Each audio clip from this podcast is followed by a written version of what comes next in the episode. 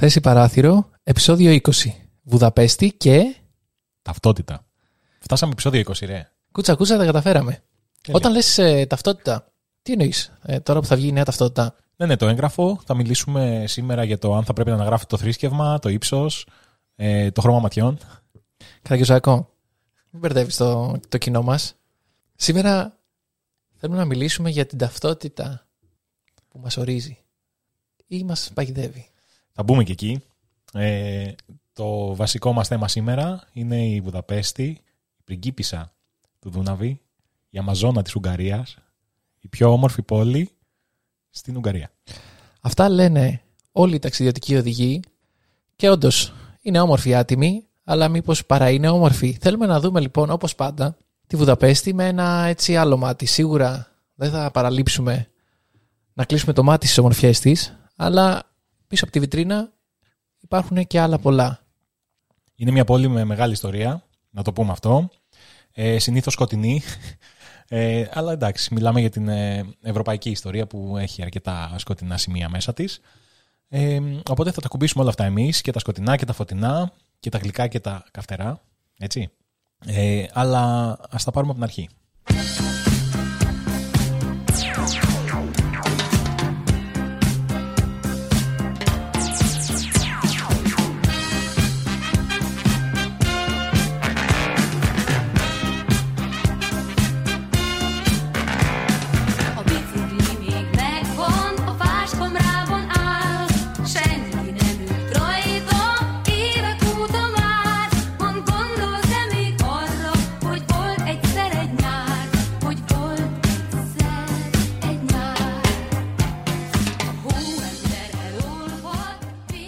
Ωραία, φύγαμε για Βουδαπέστη και ξεκινάμε από το ταξίδι μας προς τα εκεί.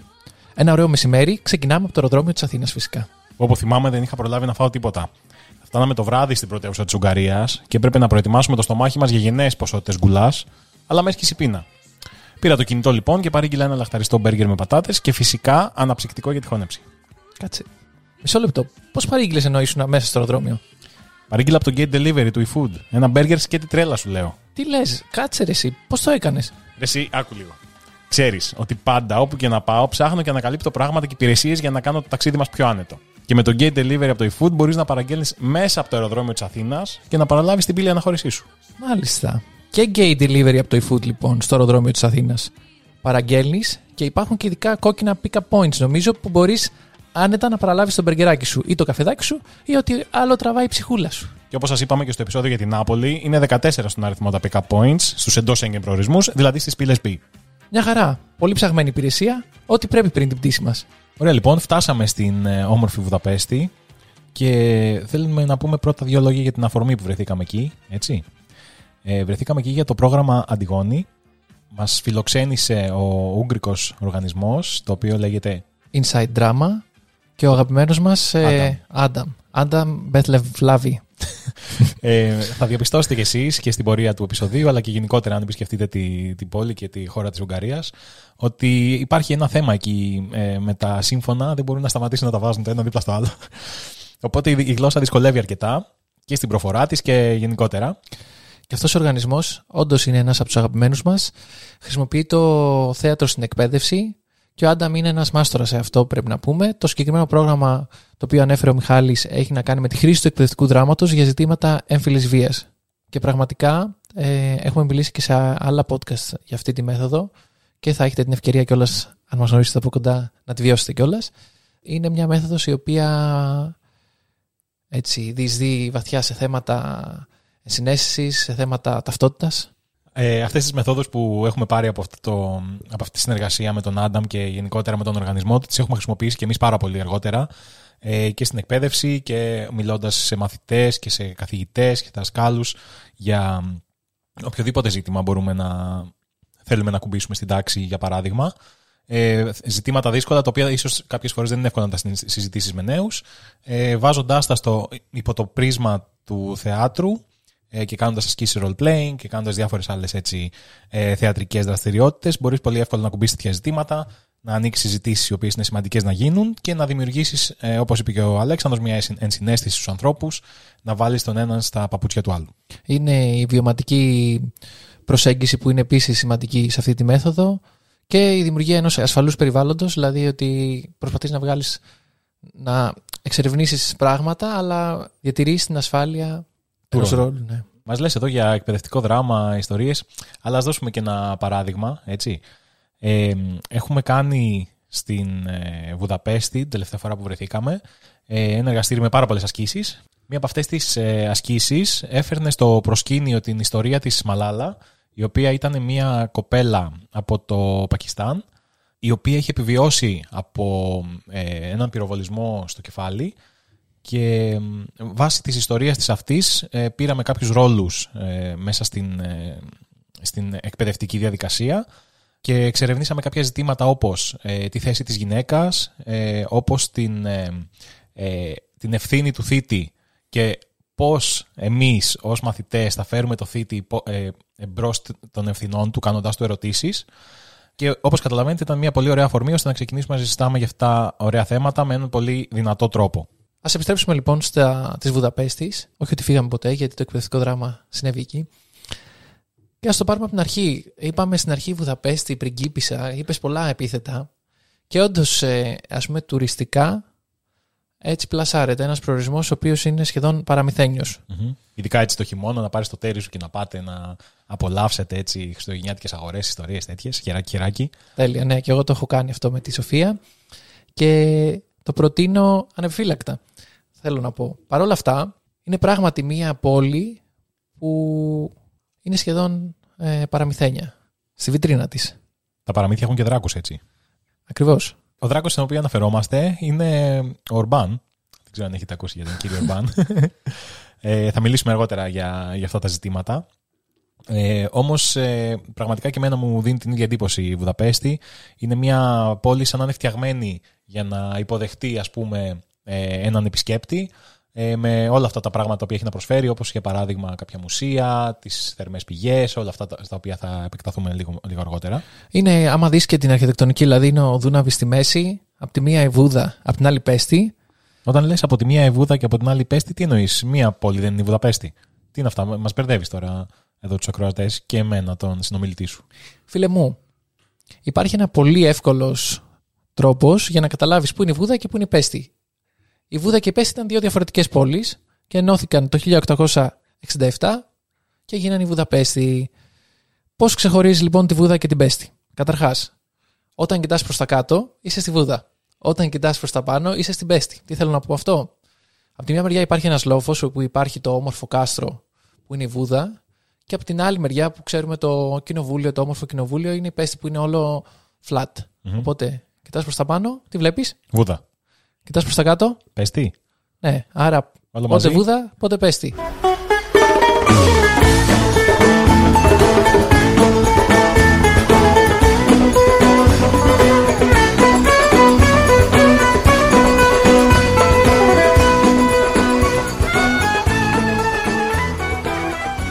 Συνεχίζοντας λοιπόν σε αυτή την παραδεισένια πλευρά της Βουδαπέστης, τι άλλο, ας πούμε, θυμάσαι και έχεις ξεχωρίσει? Ε, εγώ έχω ακούσει, δυστυχώς δεν κατάφερα να επισκεφτώ, ε, τις, ε, τις θερμές πηγές, τα σπα, όλα αυτά τα, τα ωραία ε, υγρά μονοπάτια τα οποία μπορείς να ακολουθήσεις ε, στη Βουδαπέστη. Ε, και μάλιστα έχω ακούσει για τα πασίγνωστα σπάρτι, τα οποία είναι τα πάρτι που λαμβάνουν χώρα μετά από μια συγκεκριμένη ώρα, έτσι, το βράδυ, στα λεγόμενα σπα. Ε, και μάλιστα είναι και ένα πάρα πολύ γνωστό ε, μέρος για να ε, κάνεις τις θερμές πηγές, τέλος πάντων, να επισκεφθείς. Το για να λέγεται... ακούσουμε την προφορά σου. Στσέζνη, κάπως έτσι. Ε, Στσέζνη, Στσέζνη. Δεν δε, δε, δε ξέρω πώς θα το πω. Είναι ένα από τα πιο διάσημα λουτρά, τέλος πάντων, στη, στην πόλη. Ε, τα οποία έχω να πω, από όσο ξέρω, ότι δεν είναι με χλώριο το νερό και δεν γίνεται κάποιος καθαρισμός. Οπότε, όπως καταλαβαίνεις, όταν τα σπάρτι λαμβάνουν χώρα ε, τις μεταμεσονύκτιες ώρες με αρκετό αλκοόλ και τα λοιπά, ε, καταλαβαίνεις ότι μπορεί να βρεθείς ε, να κολυμπάς μέσα σε μια λιμνούλα εμετού, μέσα σε μια λιμνούλα από κάτι άλλο. Ε, δεν γίνεται κάποιος καθαρισμός, ε, οπότε προσωπικά θα σας πρότεινα να αποφύγετε αυτή την επίσκεψη αν θέλετε να διατηρήσετε το pH του οργανισμού σας σε ε, σωστά επίπεδα. Παρ' όλα αυτά, εγώ έχω επισκεφθεί και τα λουτρά Γκέλερ ε, είναι στην οικογένεια του Ρώσου και της Μόνικα. Τα οποία είναι πραγματικά ένα, είναι επιβλητικά. Δηλαδή το, το κτίριο είναι ένα τεράστιο επιβλητικό κτίριο στις όχθες του Δουναβή. Δεν ε, έκανα τις σκέψεις που ανέφερες ε, εσύ, δεν ένιωσα κάποιο ζήτημα καθαριότητας και έχει λουτρά και εσωτερικά και εξωτερικά, διαφορετικές θερμοκρασίες και είναι όντως μια, ε, ένας τρόπος ζωής νομίζω, γιατί είναι και το Γκέλερ είναι λίγο πιο τσιμπημένο, αλλά γενικά υπάρχουν δημόσια λουτρά που πάει ο καθένας και είναι ένας τρόπος ζωής, δηλαδή είναι πολύ κλασικό να, να, να υπάρχουν τα λουτρά του, του λαού και η Βουδαπέστη έχει... Ε, δεκάδες τέτοια λουτρά. Να σε ρωτήσω κάτι τώρα, έτσι λίγο άσχετο, πιο γενική ερώτηση.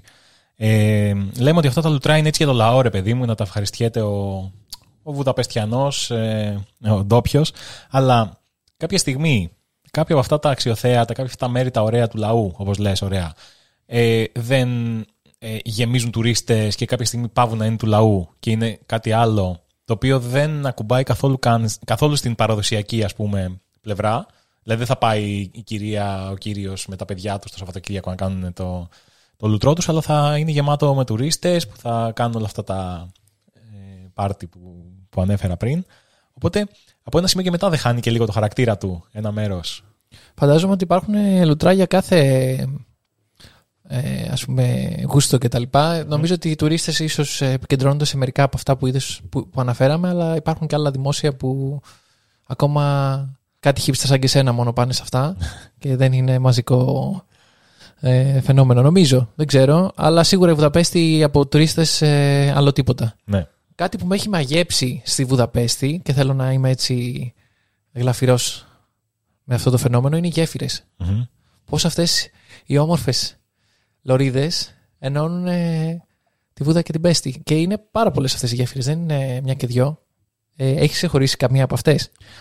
Ε, έχω ξεχωρίσει τη γέφυρα των ε, αλυσίδων, αν το μεταφράσουμε στα ελληνικά, η οποία είναι η, η πιο, ας πούμε, διάσημη γέφυρα που συνδέει τις δύο πόλεις και η, η θέα από αυτές τις γέφυρες είναι επίσης πάρα πολύ ωραία, γιατί καταλαβαίνεις ότι όταν διασχίζεις το Δούναβι και έχεις από τη μία πλευρά έναν ωραίο λόφο με κάστρα πάνω και από την άλλη πλευρά έχεις την πιο hipster επίπεδη πλευρά της ε, Βουδαπέστης, ε, τα έχεις όλα στο πιάτο, ας πούμε. Όπως τα έχεις όλα στο πιάτο και αν ε, κάνεις και την κρουαζιέρα συνήθως που προσφέρεται έτσι, σε τουρίστες ε, στο Δούναβι, που μπορείς να δεις ε, το κτίριο της, ε, της Βουλής, το οποίο φωτίζεται ωραία και το βράδυ. Ε, είναι μια ωραία εμπειρία. Ε, μπορεί να έχει λίγο κρυάκι βέβαια, αλλά αξίζει έτσι, μια, με μια ζεστή αγκαλιά, ένα ζεστό χέρι δίπλα σας. Η γέφυρα αυτή των αλυσιδών που αναφέρεις ήταν από τις πρώτες που ένωσαν τη Βούδα με την Πέστη και... κατέστησαν εφικτή αυτή την ένωση.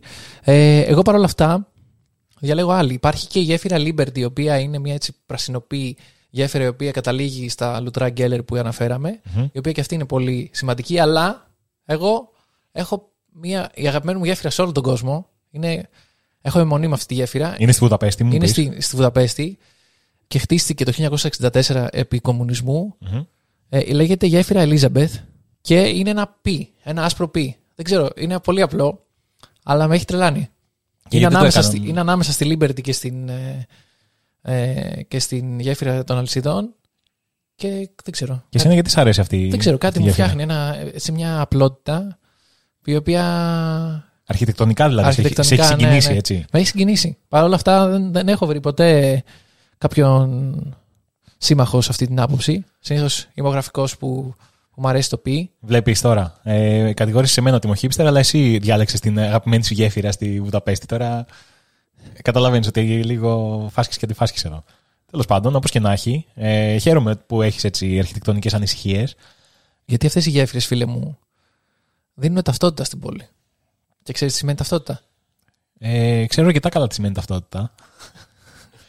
Είναι ένας από τους πιο ε, ευραίος. Ε, ε, μελετημένους όρους στην ε, τέχνη, θα πω, και επιστήμη της ψυχολογίας. Ε, και είναι πάρα πολύ σημαντικό να μιλάμε για την ταυτότητά μας και να σκεφτόμαστε ποια είναι η ταυτότητά μας, κατά τη γνώμη μου, διότι μπορούμε να βγάλουμε πολύ, πολύ σημαντικά συμπεράσματα όχι μόνο για το άτομό μας, αλλά και για την κοινωνία στην οποία βρισκόμαστε.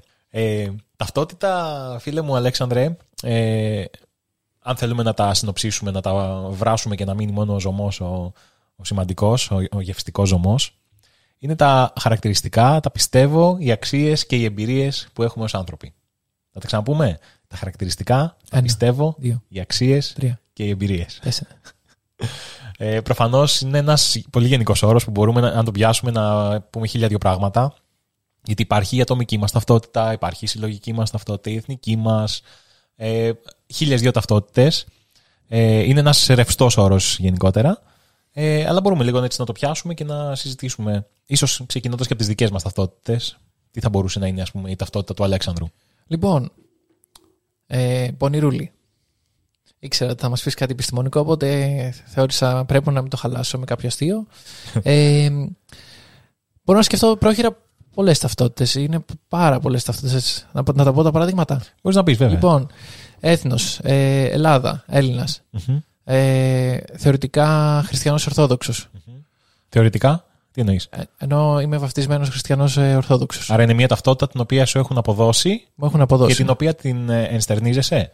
Την οποία, ε, όχι, δεν την ενστερνίζομαι, αλλά γενικότερα είναι ένα σημαντικό σημείο της ταυτότητας ε, του να είσαι κάτοικος ε, Αθηνών. Άρα να πούμε, συγγνώμη να σε διακόψω εδώ, ότι ταυτότητα δεν είναι μόνο κάτι το οποίο εγώ ορίζω για τον εαυτό μου, είναι και κάτι το οποίο μπορεί να μου δώσουν. Έτσι, Άσχε, άσχετα αν εγώ το, το δέχομαι ή όχι. Άρα έχουμε δύο διαφορετικά πράγματα. Έχουμε την πραγματική μου ταυτότητα και έχουμε και την ταυτότητα την ε, κοινωνική, όπως μας βλέπουν οι άλλοι, ας πούμε. Αλλά καμιά φορά, όπως θα μας εξηγήσεις, ε, το ένα με το άλλο δεν είναι τόσο εύκολα διαχωρίσιμα. Πολύ σωστά. Πολύ σωστά. Ε. Και πέφτουμε ε, μετά θύματα ενός ψυχολογικού, ναι. ενός ψυχολογικού φαινομένου. Ε, θα το συζητήσουμε κι αυτό. Ε, τι άλλο λοιπόν, είσαι λοιπόν, Έλληνας, είσαι Ορθόδοξος? Είμαι ε, ο μικρός γιος μιας οικογένειας, έχω, ε, έχω αυτό το ρόλο. Ε, είμαι αεκτζής, αυτός είναι μια ταυτότητα που φόρησα στον εαυτό μου. Αχα. Και πολλά άλλα, ε, το φίλος, ε, ε, εραστής.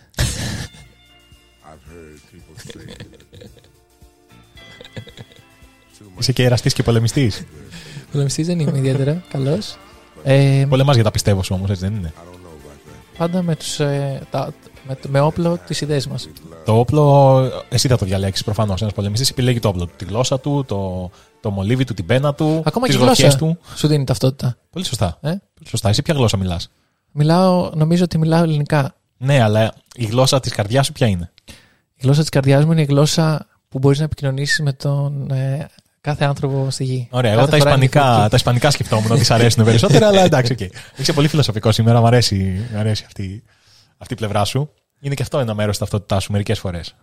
Okay. Άρα δεν Α, είμαστε κάθε μέρα στην ίδια ταυτότητα. Ναι, αλλά άμα μου πεις ότι είμαι φιλοσοφικός, μπορεί να παγιδευτώ πάνω σε αυτό το κομπλιμέντο σου και να θέλω να, να γίνω φιλοσοφικός σε όλη τη διάρκεια του podcast. Πολύ σωστά. Και αυτός είναι και ένας τρόπος χειραγώγησης. Αν θέλεις να είσαι τοξικός ε, ε, χειραγωγητής, μπορείς να προσδώσεις μια ταυτότητα σε κάποιον την οποία θα ήθελες να, ε, να αποκτήσει κιόλας, γιατί εξυπηρετεί το σκοπό σου ή οτιδήποτε. Απλά μπορεί να είσαι λίγο σαδιστής. Ε, ωραία, λοιπόν, αυτός είναι ο Αλέξανδρος ε, εν ολίγης με πέντε λέξεις. Είναι ένας Έλληνας Ορθόδοξος αεκτζής. Όχι, εντάξει, αστείευομαι φυσικά, είναι πολλά περισσότερα πράγματα. Ε, και μιλώντας όμως για την ε, Βουδαπέστη, ε, τώρα θα σε ρωτήσω, ας πούμε off the record, αλλά ε, κάνουμε και record έτσι, ντομ. ε, όταν, ρε παιδί μου, σκέφτεσαι για έναν Ούγκρο, okay, ε, η ταυτότητά του, ε, ποια θα έλεγες ότι είναι γενικότερα? Μπορείς να τα πεις όπως τα σκέφτεσαι, ρε παιδί μου, μην...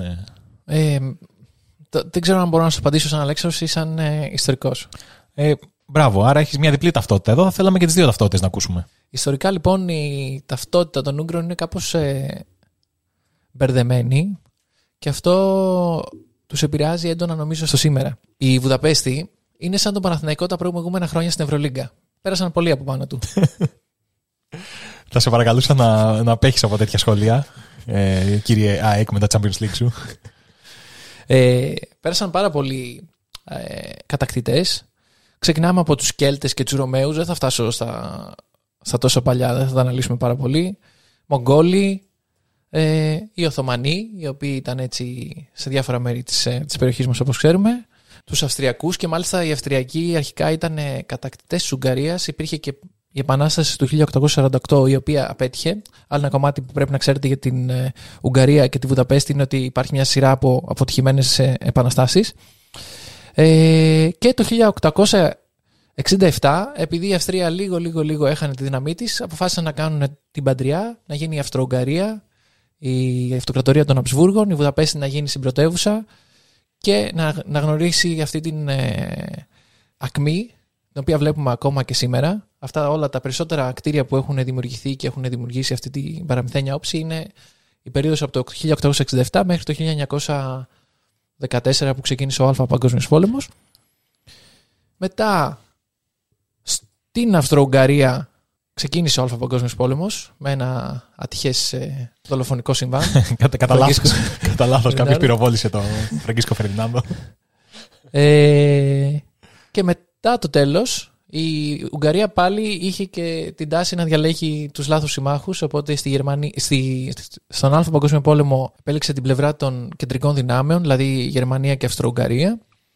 Ε, Αυστρο-Ουγγαρία ήταν η ίδια, οπότε ήταν σημαντικό. Επέλεξε την πλευρά της. Ε, και η Οθωμανική Αυτοκρατορία και η Βουλγαρία μαζί. Και στο Β' Παγκόσμιο Πόλεμο επέλεξε ξανά τις δυνάμεις του άξονα. Ε, και στο ενδιάμεσο είχε χάσει το μεγαλύτερο μέρος του, της έκτασης η Ουγγαρία. Μετά, κομμουνισμός, δεύτερη αποτυχημένη επανάσταση το χίλια εννιακόσια πενήντα έξι, θα μιλήσουμε πιο μετά για αυτήν. Και από το χίλια εννιακόσια ογδόντα εννιά και μετά ε, η μορφή, ας πούμε, της δημοκρατίας της ε, Ουγγαρίας που έχει σήμερα, αν μπορούμε να την πούμε δημοκρατία, γιατί όπως είπαμε ε, οι τεχνικές χειραγώγησης ταυτότητας ε, είναι πολύ δημοφιλείς ε, με τον ε, τωρινό πρωθυπουργό κύριο Όρμπαν. Και γι' αυτό το θέμα, επειδή το έχουμε προ... προλαλήσει αρκετές φορές, θα μιλήσουμε και με έναν ειδικό ορμπανολόγο σε λιγάκι. Επίσης, αυτή η ιστορία που, που ανέφερες, η πρόσφατη ιστορία της Ουγγαρίας και της Βουδαπέστης, ε, φαντάζομαι ε, αντικατοπτρίζεται λιγάκι και στην αρχιτεκτονική που συζητήσαμε προηγουμένως. Δηλαδή, έχεις και τα, έτσι, τα παλιά, έτσι, τα αρχοντικά, τα, ρε παιδί μου, έτσι, τα αυτοκρατορικά κτίσματα, όπως είναι ε, το, το κάστρο, και όπως είναι και κάποιες έτσι, εκκλησίες σημαντικές. Μετά έχεις ε, την ε, πιο σοβιετική, ας πούμε, αρχιτεκτονική, λίγο πιο μετά. Και τώρα έχουμε και τη μοντέρνα αρχιτεκτονική, οπότε έχουμε πάλι αυτά τα τρία στοιχεία. Ε, το είχαμε συναντήσει αυτό και στην, ε, στην Τυφλίδα, στη, στη Γεωργία, ότι υπάρχει αυτό το τριπλό, ας πούμε, φάσμα και είναι πολύ ενδιαφέρον να το βλέπεις ε, έτσι όπως έχει χτιστεί η πόλη. Ο Άντονι Μπουρντέν, ο γνωστός σεφ που έκανε και ταξιδιωτικά ντοκιμαντέρ, έχει ονομάσει το, τη Βουδαπέστη ως building porn. Ότι όπου βλέπεις, όπου κοιτάς, βλέπεις μια λεπτομέρεια, βλέπεις ε, κάτι ιδιαίτερο.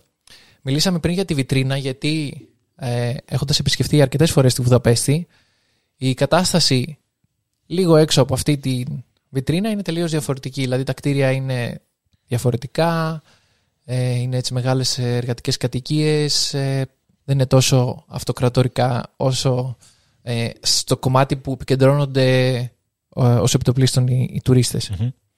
Οπότε καμιά φορά έτσι είναι και λίγο το, η βιτρίνα.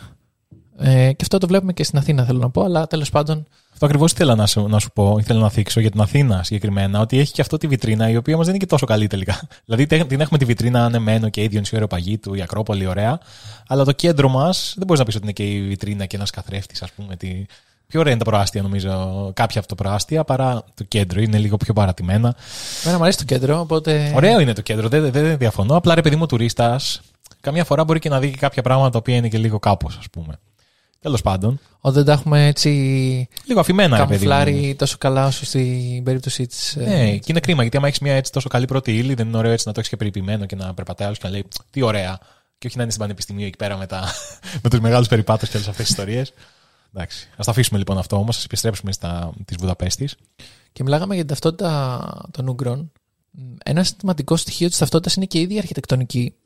Ε, περιττό να σου πω, αλλά θα σου το πω, Έστω. ότι το, το, η Ουγγαρία στο Β' Παγκόσμιο Πόλεμο μπήκε μαζί με τους ε, δυνάμεις του άξονα, μετά η, η ναζιστική Γερμανία την κατέκτησε εντελώς και μετά οι, οι συμμάχοι την βομβάρδισαν και βομβάρδισαν τα περισσότερα από αυτά Ε, τα μνημεία που αναφέραμε. Δηλαδή η γέφυρα των ε, αλυσιδών, υπάρχει φωτογραφία που είναι κατεστραμμένη και κομμάτια της ε, μέσα στο Δούναβι. Το κάστρο της ε, Βούδα πάλι ε, σχεδόν κατεστραμμένο.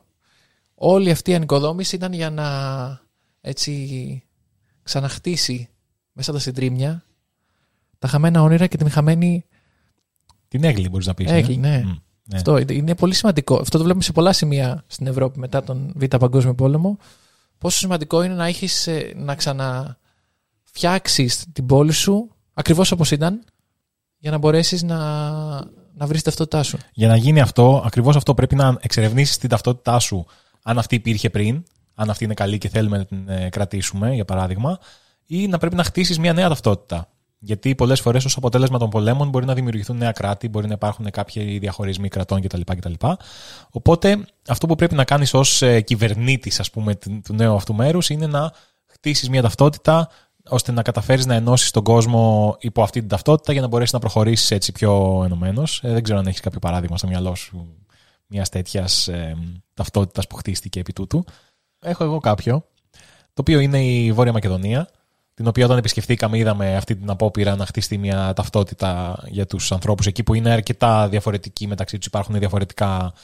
Υπάρχουν ε, αρκετές επιμέρους ταυτότητες, ας πούμε, οι οποίες έχουν συγκεντρωθεί σε αυτό το κράτος, ε, που κάπως με κάποιο τρόπο πρέπει να ενωθούν. Οπότε είδαμε μία απόπειρα δημιουργίας ταυτότητας, η οποία μπορεί να έχει να κάνει με ε, κάποια αγάλματα τα οποία θα ε, είναι κοινά και αγαπητά για όλους, ε, μία κοινή ιστορία, ας το πούμε, την οποία δείχνουμε ότι ε, έχουμε όλοι μαζί, οπότε την υπερασπιζόμαστε.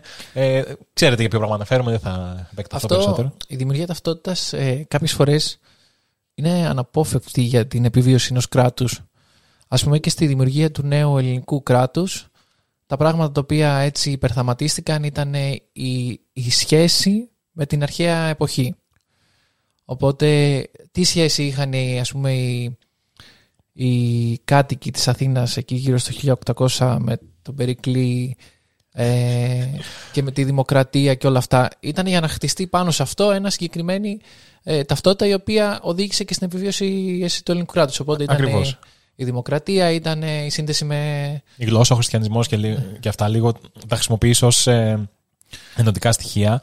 Ε, απλά σε αυτή την περίπτωση μιλάμε για μια... Ε, ας πούμε ότι ξαναφτιάχνουμε την ταυτότητα από στοιχεία τα οποία υπάρχουν ήδη. Ενώ στην άλλη περίπτωση στην ναι, οποία ναι, αναφερόμουν ναι. είναι κάποια ταυτότητα, πρέπει να φτιάξουμε την ταυτότητα του Βορειομακεδόνα, ας το πούμε. Απλά αυτό δημιουργεί πολλές φορές ε, και κάποια ε, προβλήματα. Έτσι δεν είναι? Ε, όταν εμείς δηλαδή προσπαθούμε ως ε, μια κυβέρνηση ή ως ε, ε, η, η αρχή σε, μια, σε ένα κράτος, ε, όταν δημιουργούμε αυτή την ταυτότητα και την κάνουμε με τόσο έντονο τρόπο, αυτόματα δημιουργείται και μια σύγκριση. Δηλαδή... σε σχέση με τις υπόλοιπες ταυτότητες που βρίσκονται γύρω από εμάς. Ε, τι θα είναι δηλαδή ο Έλληνας χωρίς τον Τούρκο? Τι θα είναι ο Αστερίξ χωρίς τους Ρωμαίους? Οπότε πάντα υπάρχει και ένας ε, απέναντι, ο οποίος ενισχύει και την ταυτότητά μας και μας ε, σπρώχνει και εμάς να την προστατέψουμε με κάποιο τρόπο. Και πολλές φορές είναι και δύσκολο να ξεφύγεις από τη μία ταυτότητα. Δηλαδή ότι αν δεν ακολουθείς αυτό που ακολουθεί η πλειοψηφία, ότι κάτι λάθος πάει με σένα και πρέπει να μείνεις... Ε, σε αυτό το συγκεκριμένο σύνολο, ας πούμε, mm-hmm. που επιβάλλεται. Ε, είναι εξάλλου εξελικτικά, αν το δούμε, ο άνθρωπος είναι φτιαγμένος, ο Homo sapiens συγκεκριμένα, είναι φτιαγμένος να ζει σε μια κοινωνία. Ε, αυτός ήταν και ο λόγος, όπως έχουμε πει σε προηγούμενο podcast, ε, που οι Homo sapiens επιβίωσαν, ενώ οι Neanderthal που ήταν πιο έξυπνοι, πιο δυνατοί, πιο γρήγοροι, δεν τα κατάφεραν, διότι δεν ήταν κοινωνικά όντα. Εμείς, οι Homo sapiens, βοηθώντας ο ένας τον άλλον και υπάρχοντας ε, μαζί ως μέλη μιας κοινότητας, καταφέραμε να επιβιώσουμε. Άρα η ταυτότητα είναι σημαντικό πράγμα να την έχουμε για να μπορέσουμε να είμαστε μέλος της ε, κοινωνίας. Το θέμα είναι να μπορούμε να διαχωρίζουμε ε, ανάμεσα στην προσωπική μας ταυτότητα και στην ταυτότητα που έχουμε ως μέρος του συνόλου.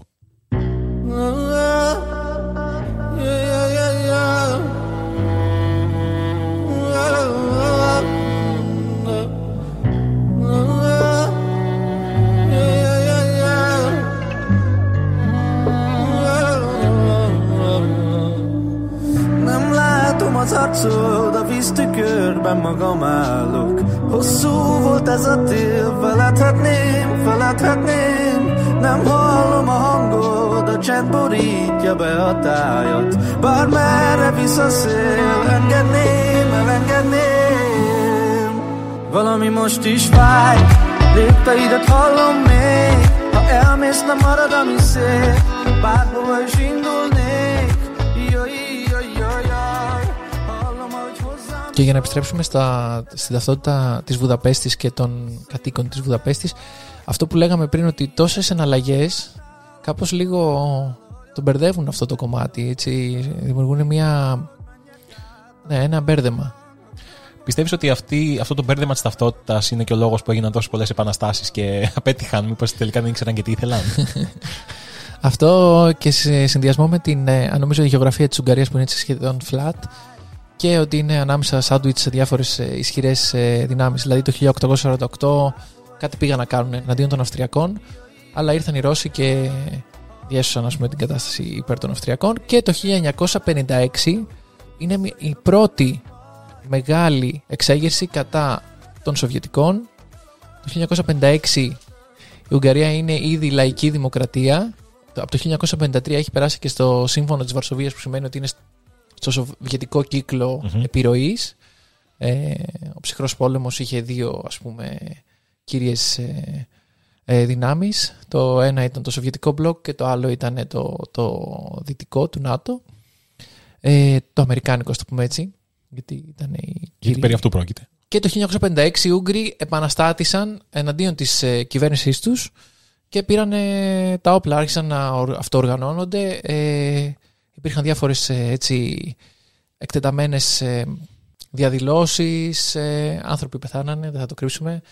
Ήταν όμως ένα μαζικό κίνημα, το οποίο α, φαινόταν ότι ε, μπορούσε να αποκτήσει δυναμική, μέχρι που οι Σοβιετικοί ήρθαν με τα τάγκς και το διαλύσανε, και διακόσιες χιλιάδες περίπου, νομίζω, Ούγγροι ε, μεταφέρθηκαν σε άλλα σημεία, ας πούμε, σε σημεία της Σοβιετικής Ένωσης ε, αγνώστου περιεχομένου. Που το όνομά τους θυμίζει και μια, ένα τοπικό έδεσμα. Ακριβώς. Ωραία. Ε, εντάξει, να σου πω κάτι. Νομίζω ότι θα κατηγορήσω την αποτυχία αυτής της εξέγερσης στο ότι έλειπε λίγο οργάνωση. Γιατί σκέψτε τώρα, υπάρχει η Σοβιετική Ένωση, είναι μια τεράστια δύναμη.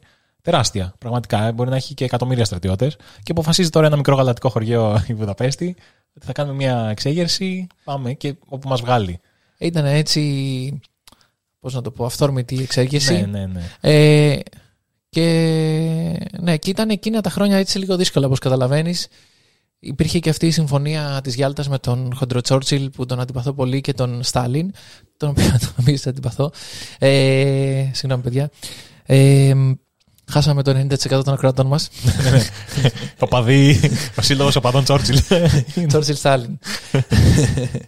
Και η Ουγγαρία είχε ήδη. Ε, ας πούμε, είχε ήδη αποφασιστεί η μοίρα της χωρίς εκείνη, όπως είχε συμβεί και στην, και στην Ελλάδα. Σε όλη την Ευρώπη, όπως ε, διχοτομήθηκε έτσι. Και διάφοροι άνθρωποι παλεύανε για αυτό που θεωρούσαν ότι ήταν σωστό, αλλά χωρίς να, να έχει σημασία εν τέλει. Σοφός λαός λέμε, αλλά είμαστε και λίγο αφελείς, έτσι. Εντάξει, δεν μπορείς να το. Μας χωρίζουν εκεί σαν, ε, σαν λέγκο. Μας μοιράζουν τα παιδάκια και εμείς νομίζουμε ότι μπορούμε να κάνουμε κάτι με την εξαίρεσή μας. Πεσημιστικό το μήνυμα του σημερινού podcast, αλλά μην το βάζετε κάτω. Μην το βάζετε κάτω, γιατί. Τι είμαστε. Ε, Τι είμαστε. Τίποτα δεν είμαστε. Αστερόσκον είμαστε. Ε, Θέλεις να πιάσουμε λίγο το ένα θέμα έτσι λεπτό. Είπαμε για την ταυτότητα. Ε, εσύ, ποια είναι η ταυτότητά σου, φίλε μου? Γιατί καλά μας τα λες επιστημονικά, αλλά θέλω τώρα εδώ στην πράξη. Ε, κοίτα, θα, θα σου μιλήσω με το χέρι στην καρδιά. Ξεκινώντας. Το χέρι σου είναι στο τραπέζι αυτή τη στιγμή. Θα ήθελα να μην εκθέτεις. Μην με εκθέτεις μπροστά σε όλους. Το τοποθετώ λοιπόν στα αλήθεια στην καρδιά μου. Ε, και θα σου πω ότι κατά τη διάρκεια της ενήλικης ζωής μου ε, ανέλυσα λιγάκι την. Ε, ε, περνώντας τα χρόνια δηλαδή. Ε, σκεφτόμουν τι είναι αυτά τα πράγματα τα οποία έχω στην ταυτότητά μου από μόνος μου, από την οικογένειά μου, από το σχολείο μου κτλ. Ε, και, και σκέφτομαι από πάντα τι θα ήθελα να προσθέτω στην ταυτότητά μου. Δηλαδή, τι πράγματα θα ήθελα να κάνω, με τι πράγματα θα ήθελα να ασχολούμαι, με τι κόσμο θα ήθελα να, να στρέφομαι. Οπότε, ε, έχοντας ήδη σκεφτεί ε, ποια πράγματα με καλύπτουν στην ταυτότητά μου και ποια όχι, ε, προσπαθώ να την ε, αναπτύσσω για να εξελίσσω συνέχεια. Ένα από τα παραδείγματα αυτά είναι ότι. Ε, Πάντα η, η μουσική ήταν το αγαπημένο μου, η αγαπημένη μου τέχνη, η αγαπημένη μου ενασχόληση. Οπότε ήθελα να βρίσκομαι ε, παρόν στη μουσική πάντα. Θα ήθελα να φτιάχνω μουσική, να παίζω μουσική. Οπότε ξεκίνησα να ασχολούμαι με αυτό και ε, πλέον είναι και μέρος της ταυτότητάς μου ε, η μουσική. Ε, θα ήθελα να θεωρούμε μουσικός, χωρίς βέβαια να υπάρχει μια επαγγελματική, ας πούμε, ε, πορεία προς τα εκεί. Αλλά. Ε, Ε, είναι ένα από αυτά τα πράγματα τα οποία ήθελα να προσθέσω στην ταυτότητά μου και το έκανα. Ένα άλλο πράγμα το οποίο βρισκόταν στην ταυτότητά μου αλλά με μπέρδευε, δημιουργούσε μια σύγχυση, ήταν η ταυτότητά μου ως διεθνολόγος. Ε, σπουδάζοντας λοιπόν μαζί με το φίλτατο εδώ συνομιλητή Αλέξανδρο στο Πάντιο Πανεπιστήμιο, το ένδοξο Πάντιο Πανεπιστήμιο και τις καφετέρειες που το περιτριγυρίζουν. ε, το περιτριγυρίζουν και άλλα μέρη, αλλά ας, ας μιλήσουμε για τις καφετέρειες. Είναι σαν, ε, σαν το Game of Thrones, ξέρεις, που είναι στο, στη μέση το κάστρο και... ναι, ναι, ναι, και γύρω-γύρω έχει ό,τι είδους απόλαυση μπορείς να θέλεις, από κρουασάν, από πίτσες, από καφέ, από σκράμπλ, θυμάσαι το σκράμπλ. Τέλος πάντων, ε, ξεφεύγουμε. Αυτό που θέλω να πω είναι ότι όντας ε, φοιτητής ε, διεθνολόγος, ε, υπήρχε μια τεράστια σύγχυση μέσα μου στο τι είμαι, τι, τι, ας πούμε, τι κάνω, τι θα μπορέσω να κάνω μετά, τι θα μπορέσω να... Τι, τι κάνει ένας διεθνολόγος, τέλος πάντων, όταν τελειώσει τη σχολή του. Και υπήρχε μια τεράστια σύγχυση, ε, η οποία μου δημιουργούσε μια, ε, ένα δυσάρεστο αίσθημα. Γι' αυτό και αργότερα επέλεξα μια άλλη πορεία που ήταν λίγο πιο ξεκάθαρη για μένα.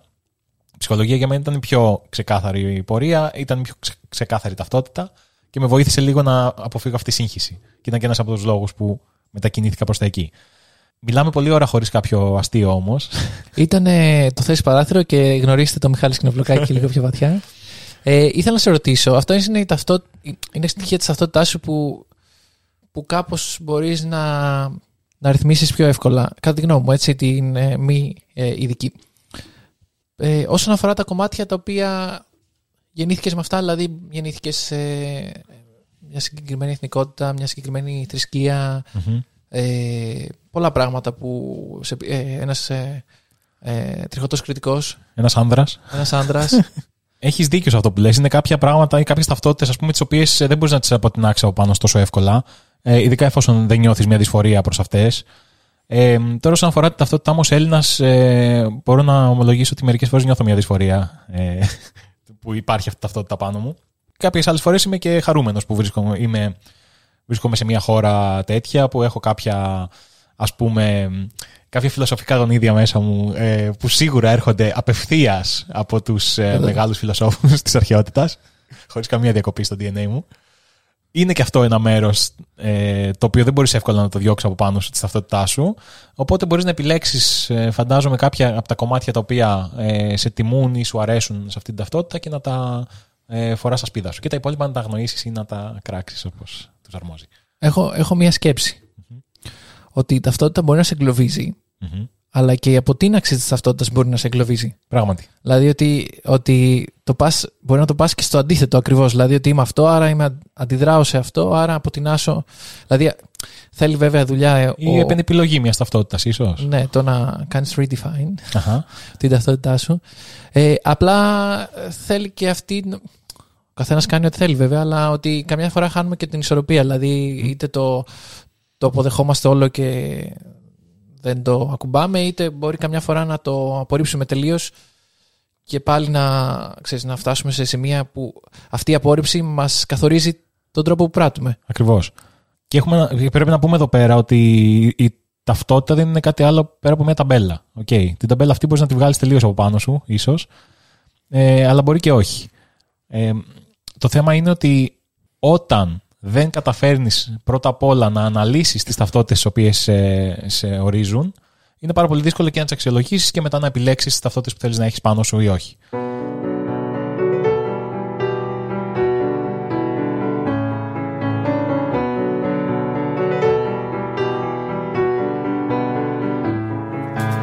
Parfümök százai, virágok álmai, édes kis kesernyés, mézédes felejtés, rózsa és leander, karcsú kis üveggel, ó, elkábít. Mirha és mandula, kis helyre bezárva, orgonák, violák, titkos kis fiolák, cseppenként, permetként, próbálom egyenként, úgy elbódít. Most mind kidobom, torz tükröm elhajtom, kabátom szárnyra nyitom, lélegel szabadom.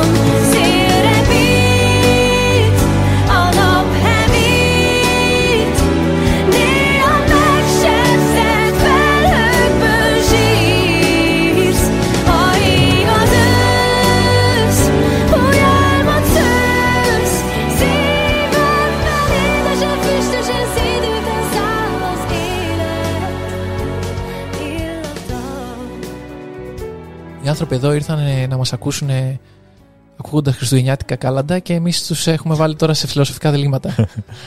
Ποια είναι η ταυτότητα των χριστιανών? ε, κοίτα, ως μια κεντρική προς... Εντάξει, για μας βόρεια χώρα θεωρείται και λίγο η Ουγγαρία και η Βουδαπέστη συγκεκριμένα είναι βόρειος προορισμός για μας.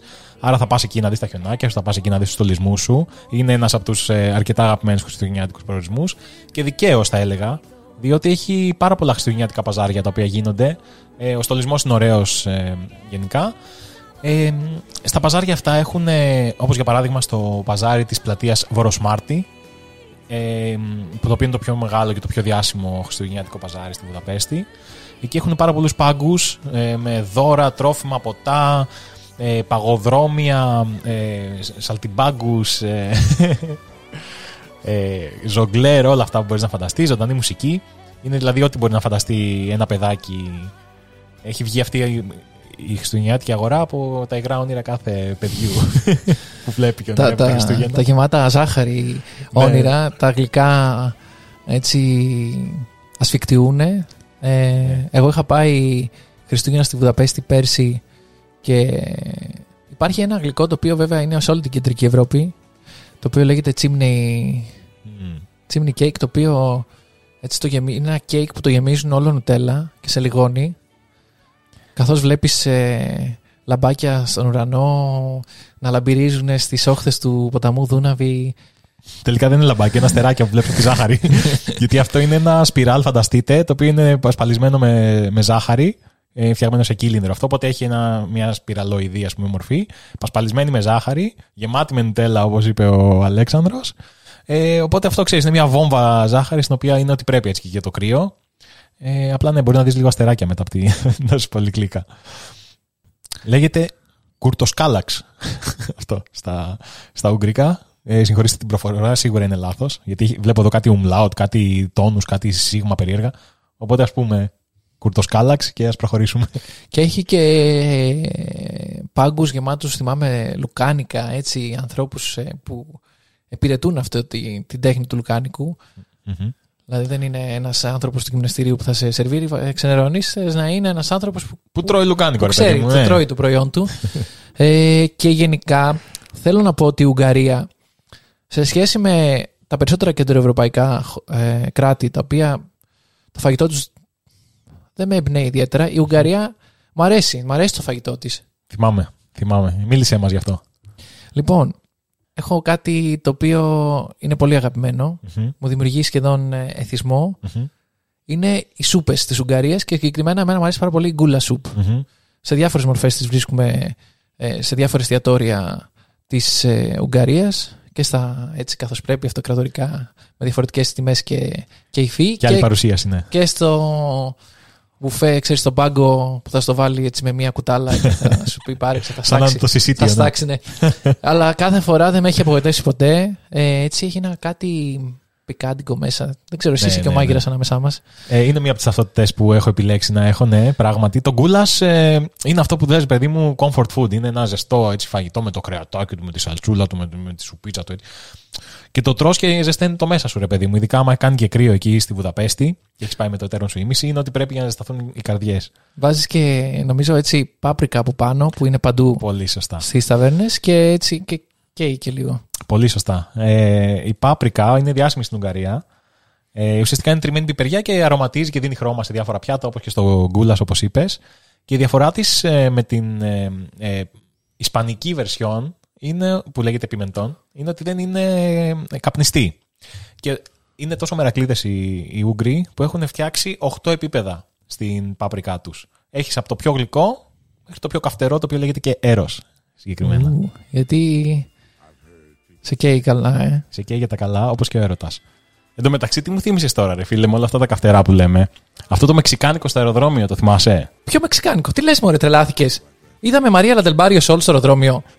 δεν κατάλαβες, δεν κατάλαβες. Εννοώ μεξικάνικο μπουρίτο, φίλε μου. Χάρη στο Gate Delivery από το eFood, το τσάκισα στην πύλη μας στο αεροδρόμιο της Αθήνας για να προετοιμαστώ για τα καυτερά της Βουδαπέστης. Τελικά δεν κατάλαβα. Μπουρίτο έφαγες ή μπέργκερ, καραγκιόζη? Ό,τι θέλω έφαγα, ρε. Αφού μπορούσα να τα παραγγείλω και να τα παραλάβω πανεύκολα. Σωστό και αυτό. Να ενημερώσουμε τους φίλους μας λοιπόν, εδώ που τελειώνει η αναφορά στο χορηγό μας στα τελευταία τρία επεισόδια, ότι το Gate Delivery από το eFood είναι διαθέσιμο οκτώ το πρωί με οκτώ το βράδυ στις πύλες B εντός Σέγγεν προορισμού στο αεροδρόμιο της Αθήνας. Το λέμε αυτό για να μην την πατήσει κανείς και να ξέρει πότε μπορεί να το χρησιμοποιήσει, γιατί νομίζω αξίζει πραγματικά. Ας επιστρέψουμε όμως στα της Βουδαπέστης. Δεν έχουν πάντως μόνο τον Goulash οι, οι, οι Βουδαπεστιανοί φίλοι μας. Έχουν και άλλα ωραία φαγητά. Όπως είπες, δεν έχουν αυτό το βαρετό, ρε παιδί μου, έτσι το κεντροευρωπαϊκό που λες τι θα φάμε, πατάτες και κρέας. Έχουν και άλλα πράγματα. Έχουν για παράδειγμα το Langosch, που είναι ένα σαπιτάκι έτσι μεγάλο. Ε, τηγανιτό φυσικά, έτσι, μην, μην ξεφεύγουμε. Το οποίο μπορείς να βάλεις ό,τι toppings θέλεις. Είναι λίγο σαν ε, πιτσούλα. Μπορείς να βάλεις τυράκια, ντοματούλες, κρεμμυδάκια, ιστορίες. Πολύ ωραίο. Και υπάρχει επίσης και το, το κάζι αζού, το οποίο είναι ένα γλυκό κρασί για γαλαζοαίματους. Αν σκεφτεί κανείς ότι ανάμεσα στους ενδοξότερους φίλους του διαχρονικά συγκαταλέγονται η αυτοκράτηρα Σίσι της Αυστρίας, οι τσαρίνες Εκατερίνη και Ελισάβετ της Ρωσίας και πολλοί άλλοι. Πληθωρικό και γεμάτο, με μαρμελαδένια αρώματα φρούτων στη μύτη και το στόμα, αλλά και όμορφη οξύτητα που του δίνει χαρακτηριστική φρεσκάδα και νεύρο. Να αποτελέσει τον πιο εκλεκτό επίλογο στο πιο ξεχωριστό σας γεύμα, αν επιλέξετε την Βουδαπέστη ως προορισμός σας. Ε, Συγχωρείς τώρα αυτή, αυτό το παραλήρημα, αλλά αυτό το κρασί είναι ναι, κάτι ναι. υπέροχο. Πρέπει να το δοκιμάσεις, ειδικά αν είσαι γαλαζοαίματος, όπως εγώ. Α, εγώ δεν είμαι. Δυστυχώς, εγώ διαλέγω άλλους προορισμούς όπως το Papa Frici. Γενικά δεν προτείνουμε συγκεκριμένα ονόματα από ταβέρνες κτλ. Αλλά το Papa Frici είναι ένα πολύ συγκεκριμένο μαγαζί, το οποίο έχει ουρές για να μπει συνήθως. Δηλαδή, άμα πας Παρασκευή, Σάββατο, Κυριακή. Ε, και έχει πολλά φαγητά ουγγρικά, αλλά σε πολύ καλές τιμές. Και καλή ποσότητα, έτσι. Καλή ποσότητα, έτσι, και έτσι είναι, έτσι απλό, με τους πάγκους του, με όλα, έτσι, με τους ανθρώπους πάλι, έτσι, δυναμικούς και όπως τους θες, τέλος πάντων, σε ναι, ναι, τέτοια ναι. τα, ταβέρνα. Και ναι, το, το προτείνουμε ανεπιφύλακτα. Ναι, ναι, ναι. Ήταν πραγματικά πολύ ωραία εμπειρία εκεί πέρα το φαγητό. Δεν καταφέραμε να τελειώσουμε τις μερίδες μας εκεί, ήταν τόσο μεγάλες. Και δίνει μια πραγματικά έτσι πιο απλή ε, όψη της Βουδαπέστης, γιατί προφανώς όταν πηγαίνεις σε μια τέτοια τουριστική πόλη μπορείς και να πετύχεις και πάρα πολύ ακριβά μέρη, τα οποία θα είναι έτσι λίγο πιο, ας πούμε, ε, καλοπισμένα και λίγο πιο γυαλισμένα. Αλλά το Papa Frici είναι ό,τι πρέπει για μια απλή έτσι εξόρμηση, για καλό φαγητό, για να συνεχίσεις μετά την πορεία σου στην πόλη με δύναμη. Και για να γίνουμε λίγο διδακτικοί, είναι καλό όταν πηγαίνουμε σε μια πόλη να μην βλέπουμε μόνο το έτσι το... τη βιτρίνα, το περιποιημένο, το, το γυαλισμένο, και πρέπει να βλέπουμε πολλά κομμάτια ε, και της καθημερινότητας και άλλες προσεγγίσεις, τέλος πάντων, σε, στα πράγματα. Και εδώ, εντάξει, εμείς έχουμε επισκεφτεί κάποιες φορές τη Βουδαπέστη, ε, έχουμε μια συγκεκριμένη οπτική, αλλά άλλο να είσαι τουρίστας, γιατί φίλε μου, τουρίστες είμαστε. Είμαστε τουρίστες. Σε αυτό το πετραδάκι που λέγεται γη, όλοι τουρίστες είμαστε. Όμως θέλουμε να φιλοξενήσουμε και μία άποψη ενός ανθρώπου ο οποίος έζησε στη Βουδαπέστη, του διδάκτορ Παναγιώτη Τελή. Όταν τον γνώρισα ήταν απλά ο συμφοιτητής μου στο, στο μεταπτυχιακό της Ιστορίας των Εθνών Σχέσεων, και ο Παναγιώτης εκεί έκανε το δεύτερο μεταπτυχιακό του σε ένα, στο Πανεπιστήμιο Central European University, και το αναφέρω για ποιο λόγο, γιατί αυτό το πανεπιστήμιο έκλεισε το δύο χιλιάδες δεκαεννιά έπειτα από διαταγή της κυβέρνησης ε, της Ουγγαρίας. Ε, ήταν ένα πανεπιστήμιο το οποίο χρηματοδοτείται από τον Ουγγροαμερικάνο Τζορτζ Σόρος. Mm-hmm. Ο οποίος βρίσκεται πίσω από κάθε συνωμοσία, φυσικά. Ο Παναγιώτης, λοιπόν, ο οποίος, ε, να, να πούμε εδώ shout-out, ότι άμα λέμε ότι μου αρέσει εμένα η ιστορία, αυτός ήταν πραγματικά το πάθος του, συνέχισε μετά, έκανε τη διδακτορική του διατριβή, η οποία είναι στους Βαλκανικούς πολέμους, και τώρα την εκδίδει, γι' αυτό θέλω να το, το αναφέρω, και στις γενοκτονίες που έγιναν εκεί από όλα τα κράτη, και έχει μια ε, προσέγγιση από κάτω προς τα πάνω. Συνήθως βλέπουμε δηλαδή το κεντρικό από τα έθνη και πώς διαμορφώθηκαν, αλλά δεν, ε, δεν εστιάζουμε τόσο πολύ στο τι έγινε στον πληθυσμό. Έχει κάνει μια πολύ σημαντική έρευνα και όποιος θέλει μπορεί να, να την βρει στα, στα σχόλιά μας. Ας ακούσουμε λοιπόν ε, την εμπειρία του Παναγιώτη από την διαμονή του στη Βουδαπέστη. Είναι αρκετά περίεργο να περιγράψω την εμπειρία μου από τη ζωή στη Βουδαπέστη, διότι εγώ ήμουνα σε ένα περιβάλλον ενός αμερικανικού πανεπιστημίου, οπότε υπό μία έννοια ήμασταν σε μία bubble φοιτητές και δεν ερχόμασταν σε μεγάλη επαφή με τον κόσμο και την κοινωνία έξω, καθώς κινούμασταν στα πλαίσια, αλλά επειδή είχα κοινωνικοποιηθεί αρκετά κατά τη διάρκεια των σπουδών, έβγαινα, είχα παρέες, δραστηριότητες κτλ. Είδα κάποια πράγματα έτσι, εκ των έσω που λένε, και θα προσπαθήσω να πω και την ε, άποψή μου. Η Ουγγαρία είναι μια η Βουδαπέστη, στην οποία έζησα, είναι μια πανέμορφη πόλη. Εντάξει, είναι γνωστό αυτό, τουριστικός προορισμός. Αλλά θα έλεγα ότι όσο όμορφη είναι, αλλά τόσο δύσκολη είναι να τη ζήσεις. Ε, καταρχάς υπάρχει το θέμα της γλώσσας. Ε, πολλοί Ούγγροι, ειδικά παλαιότερης γενιάς, δεν μιλάνε στα δεύτερη γλώσσα. Τα αγγλικά μιλάνε, τα ρωσικά, οπότε είναι αρκετά περίπλοκο ακόμα και να συνεννοηθείς για απλά πράγματα, για να πας να αγοράσεις ε, τρόφιμα από το σούπερ μάρκετ, παραδείγματι. Ε, σαν νυχτερινή ζωή ε, είναι πάρα πολύ έντονη, δηλαδή είναι όπως ήταν η Αθήνα προκρίσεις. Οι Ούγγροι βγαίνουν έξω και διασκεδάζουν πάρα πολύ. Είναι πολύ ενδιαφέρον, δηλαδή υπάρχουν μεγάλα μαζικά κλαμπ στα οποία είναι μέχρι τις έξι ώρα το πρωί, ο κόσμος είναι έξω σε κάθε καιρό, δηλαδή δεν υπάρχει ας πούμε θέμα. Δηλαδή αν θέλει κάποιος να πάει και να παρτάρει, ξέρω εγώ, στην Ουγγαρία σαν φοιτητής, είναι μια πάρα πολύ καλή περίπτωση. Ε, σαν σαν λαός ε, δεν θα τους έλεγα ιδιαίτερα φιλικούς, και αυτό το είδα κυρίως από το ότι, παρότι ήμασταν πολίτες της Ευρωπαϊκής Ένωσης, έπρεπε να πάρουμε μια άδεια παραμονής, η οποία περιείχε μια αρκετά γραφειοκρατική διαδικασία. Περιμέναμε στη, με τις ε, ώρες στην ουρά.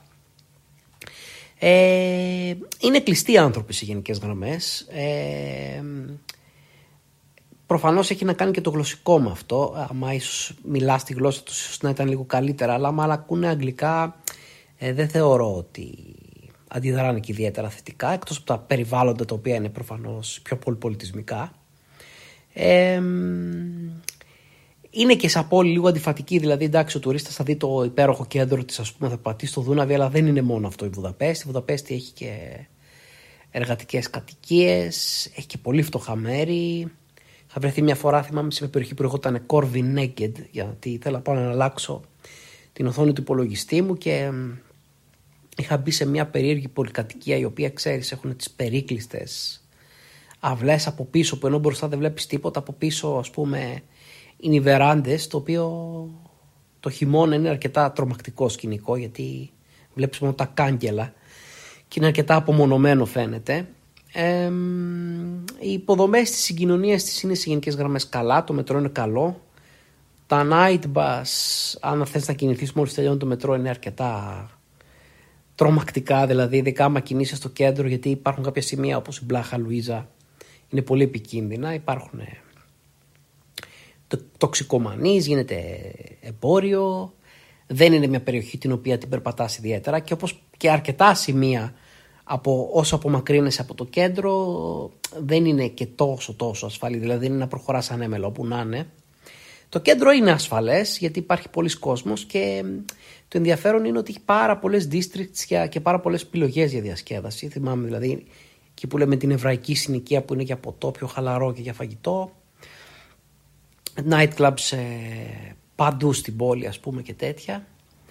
Ε, από γνωστούς και φίλους οι οποίοι μείνανε στη Βουδαπέστη να δουλέψουν μετά, ε, σίγουρα βρήκανε καλές δουλειές λόγω των σπουδών, αλλά από εκεί και πέρα δεν έχει καμία σχέση η ζωή που είχαν με αυτή που κάναμε εμείς, που ήμασταν σε μια εστία που μιλάγαμε όλα αγγλικά, σε προστατευμένο περιβάλλον από διαφορετικές εθνικότητες.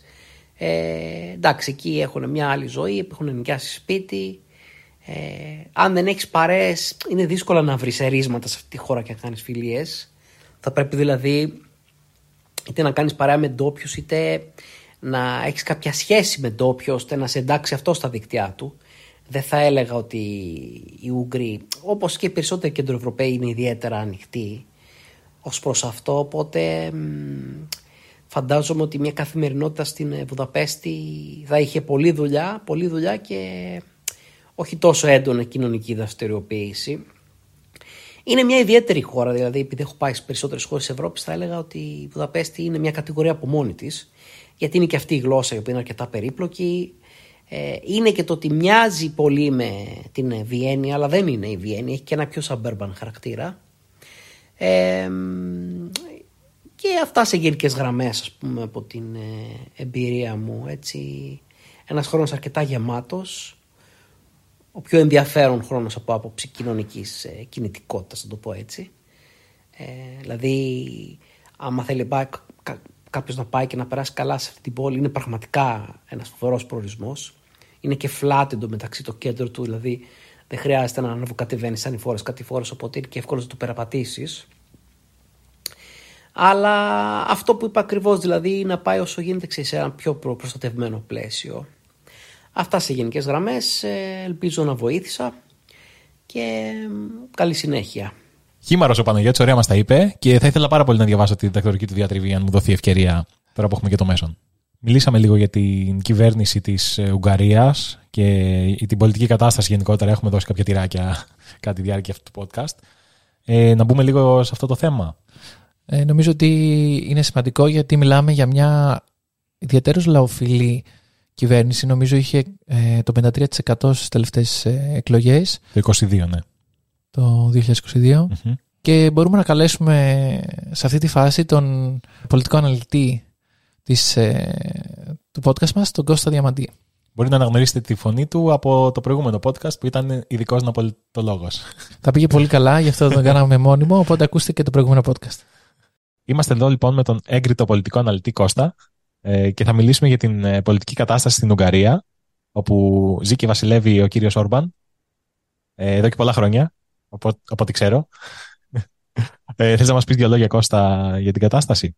Ε, ο Όρμπαν είναι μια ιδιαίτερη περίπτωση α, πολιτικού. Είναι ο μόνος, ο αρχηγός, ας πούμε, της α, ακροδεξιάς πτέρυγας των αρχηγών κρατών της α, Ευρωπαϊκής α, Ένωσης.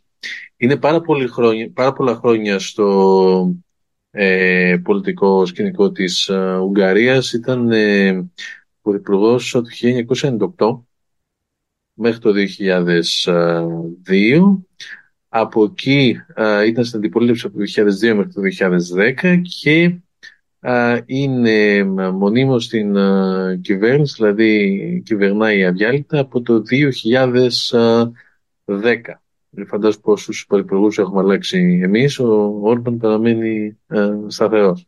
Σε αυτό το επεισόδιο, Κώστα, μιλάμε για την ε, Βουδαπέστη και την ταυτότητα και ήθελα να ρωτήσω τι σημαίνει όταν το πενήντα τρία τοις εκατό νομίζω των ψηφοφόρων στην Ουγγαρία επιλέγουν τον Βίκτορ Όρμπαν ε, για πρωθυπουργό τους.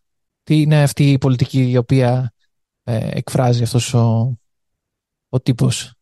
Εντάξει, το θέμα δεν είναι μόνο η πολιτική. Α, σίγουρα εκφράζει μια ακροδεξιά πολιτική η οποία δίνει έμφαση στην, στην εθνική ταυτότητα, στην καθαρότητα, ας πούμε, του έθνους, σε μια Ουγγαρία για τους Ούγγρους, ας πούμε, μια τέτοια κατάσταση, πατρίστες και οικογένεια και αυτά. Αλλά δεν είναι μόνο η πολιτική, είναι και η... το πώς μετά που έγινε δεύτερη φορά πρωθυπουργός κατάφερε να ελέγξει όλους τους μηχανισμούς του κράτους, οπότε στην ουσία δεν υπάρχει, αν και υπάρχει ε, αντιπολίτευση, υπάρχουν κόμματα αντιπολιτευόμενα κτλ. Α, δεν υπάρχει αντίβαρο στο, στο καθεστώς. Ε, είχε πει, ε, μετά πριν γίνει δεύτερη φορά πρωθυπουργός, λέει να, ότι σημαντικό είναι να κερδίσουμε μια φορά, αλλά να κερδίσουμε σωστά.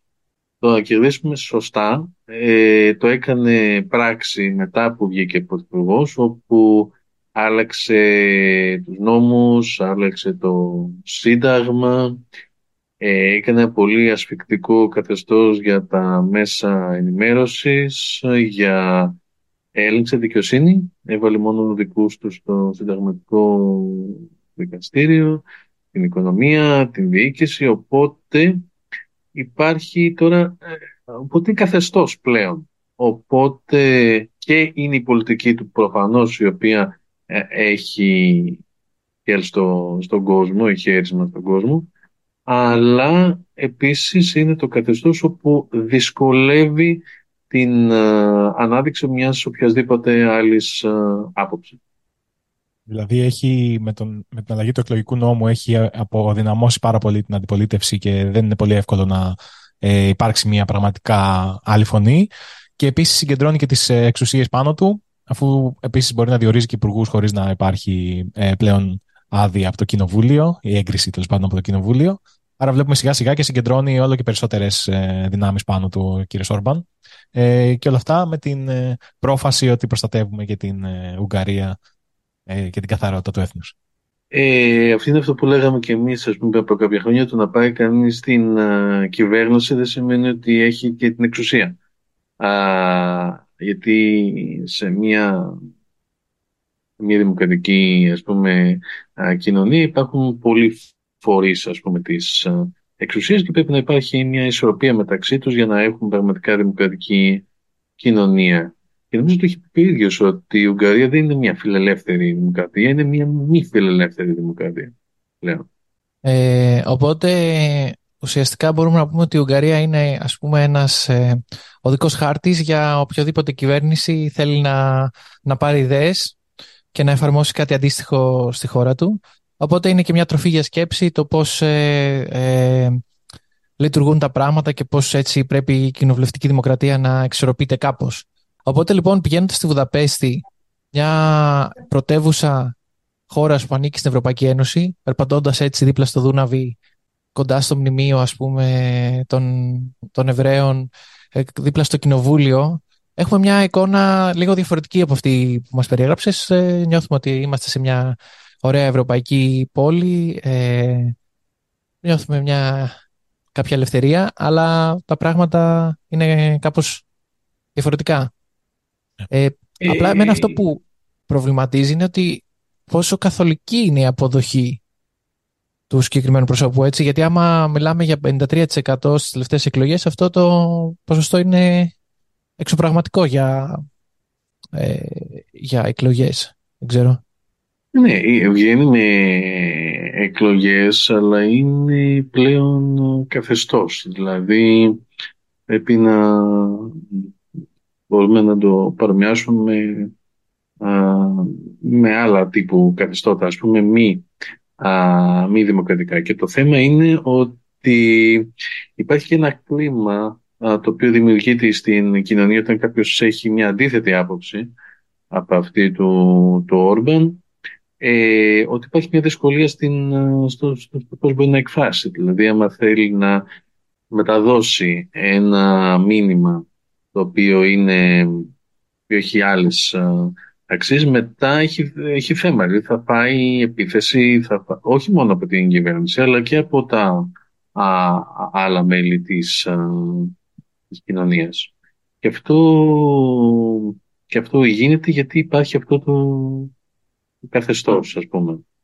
Οπότε και διάφοροι α, οργανισμοί, οι οποίοι ήταν, όπως ας πούμε, το Κέντρο Ευρωπαϊκό Πανεπιστήμιο, το οποίο ήταν Αγγλόφωνο, νομίζω, και ήταν πολύ διάσημο, τέλος πάντων, στο μια που ήταν στην Βουδαπέστη, έφυγε. Ε, ναι. Όπως επίσης οι μεγάλες αντιπολιτευόμενες εφημερίδες, ας πούμε, κλείσαν. Συγχωράστηκαν, κλείσαν κτλ. Οπότε το θέμα είναι ότι πλέον δεν υπάρχει περιθώριο να εκφραστεί άλλη άποψη και αυτό γίνεται.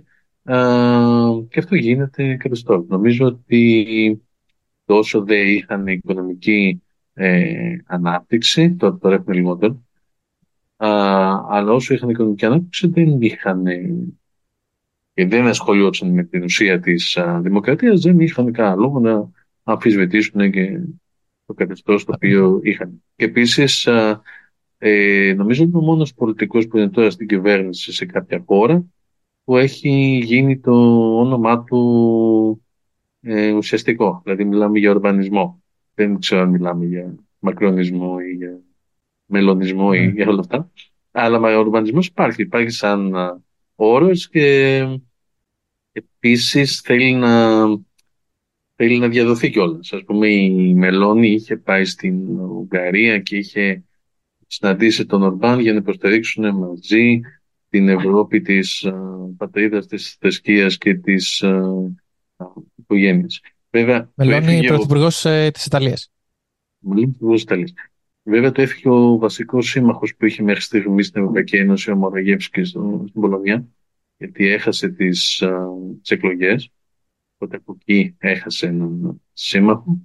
Πάντως είναι επίσης uh, Επίσης, η σχέση με την Ευρωπαϊκή Ένωση είναι περίεργη, γιατί από τη μία κατακρίνει όλη τη δομή της Ευρωπαϊκής Ένωσης και δεν δέχεται το ένα, δεν δέχεται το άλλο, αλλά τα κονδύλια τα δέχεται. Δηλαδή, άμα για να, για να δέχεται κονδύλια από την Ευρωπαϊκή Ένωση δεν έχει πρόβλημα, αλλά γενικά σε οποιοδήποτε απόφαση, ας πούμε, υπάρχει δύναμη του βέτο από μία χώρα, υπάρχει μια δυσκολία να υιοθετηθεί ε, κοινή απόφαση από, από όλες τις, ε, τις χώρες. Οπότε τώρα, τώρα ίσως θα έχει περισσότερο, τώρα που ανεβαίνει η ακροδεξιά, θα έχει περισσότερη την Ευρώπη, θα έχει περισσότερη άνεση να περνάει το δικό του. Αλλά ε, γενικά ναι, γενικά είναι μια προσωπικότητα και ένα καθεστώς το οποίο πλέον είναι με, με, με όρους καθεστώτες. Οι σύμμαχοι δεν θα του λείψουν ποτέ του κ. Όρμπαν, ε, αυτής της ε, πολιτικής κατεύθυνσης. Ε, δόξα τω Θεώ, κάθε μέρα βγαίνουν συνέχεια καινούργια φιντάνια τέτοια. Οπότε μια, μια χαρά θα είναι ο κύριος για τα χρόνια. Ναι, νομίζω το πρόβλημα είναι πως είναι τόσο αγαπητός. Δηλαδή, προφανώς κάτι εκφράζει στους πολίτες της ε, Ουγγαρίας για να, πέρα από το χαρακτηριστικά που καθεστώτος, υπάρχει και, και μια α, ε, πλειοψηφική αποδοχή. Δηλαδή δεν είναι μόνο οι μηχανισμοί που τον φέρνουν σε αυτή τη θέση, είναι και η αποδοχή που έχει γιατί κάπου ε, ακουμπάει για να, για να τα κάνει αυτά. Ναι, βέβαια τα έχουμε δει αυτά ξανά, έτσι, όταν έχεις πάρει τα μέσα με το μέρος σου, όταν οι εφημερίδες αντιπολίτευσης και τα κανάλια αντιπολίτευσης εξαφανίζονται, σιγά σιγά ναι. Η συνείδηση του κόσμου μένει μόνο ένα πράγμα που είναι ο καλός μας ηγέτης.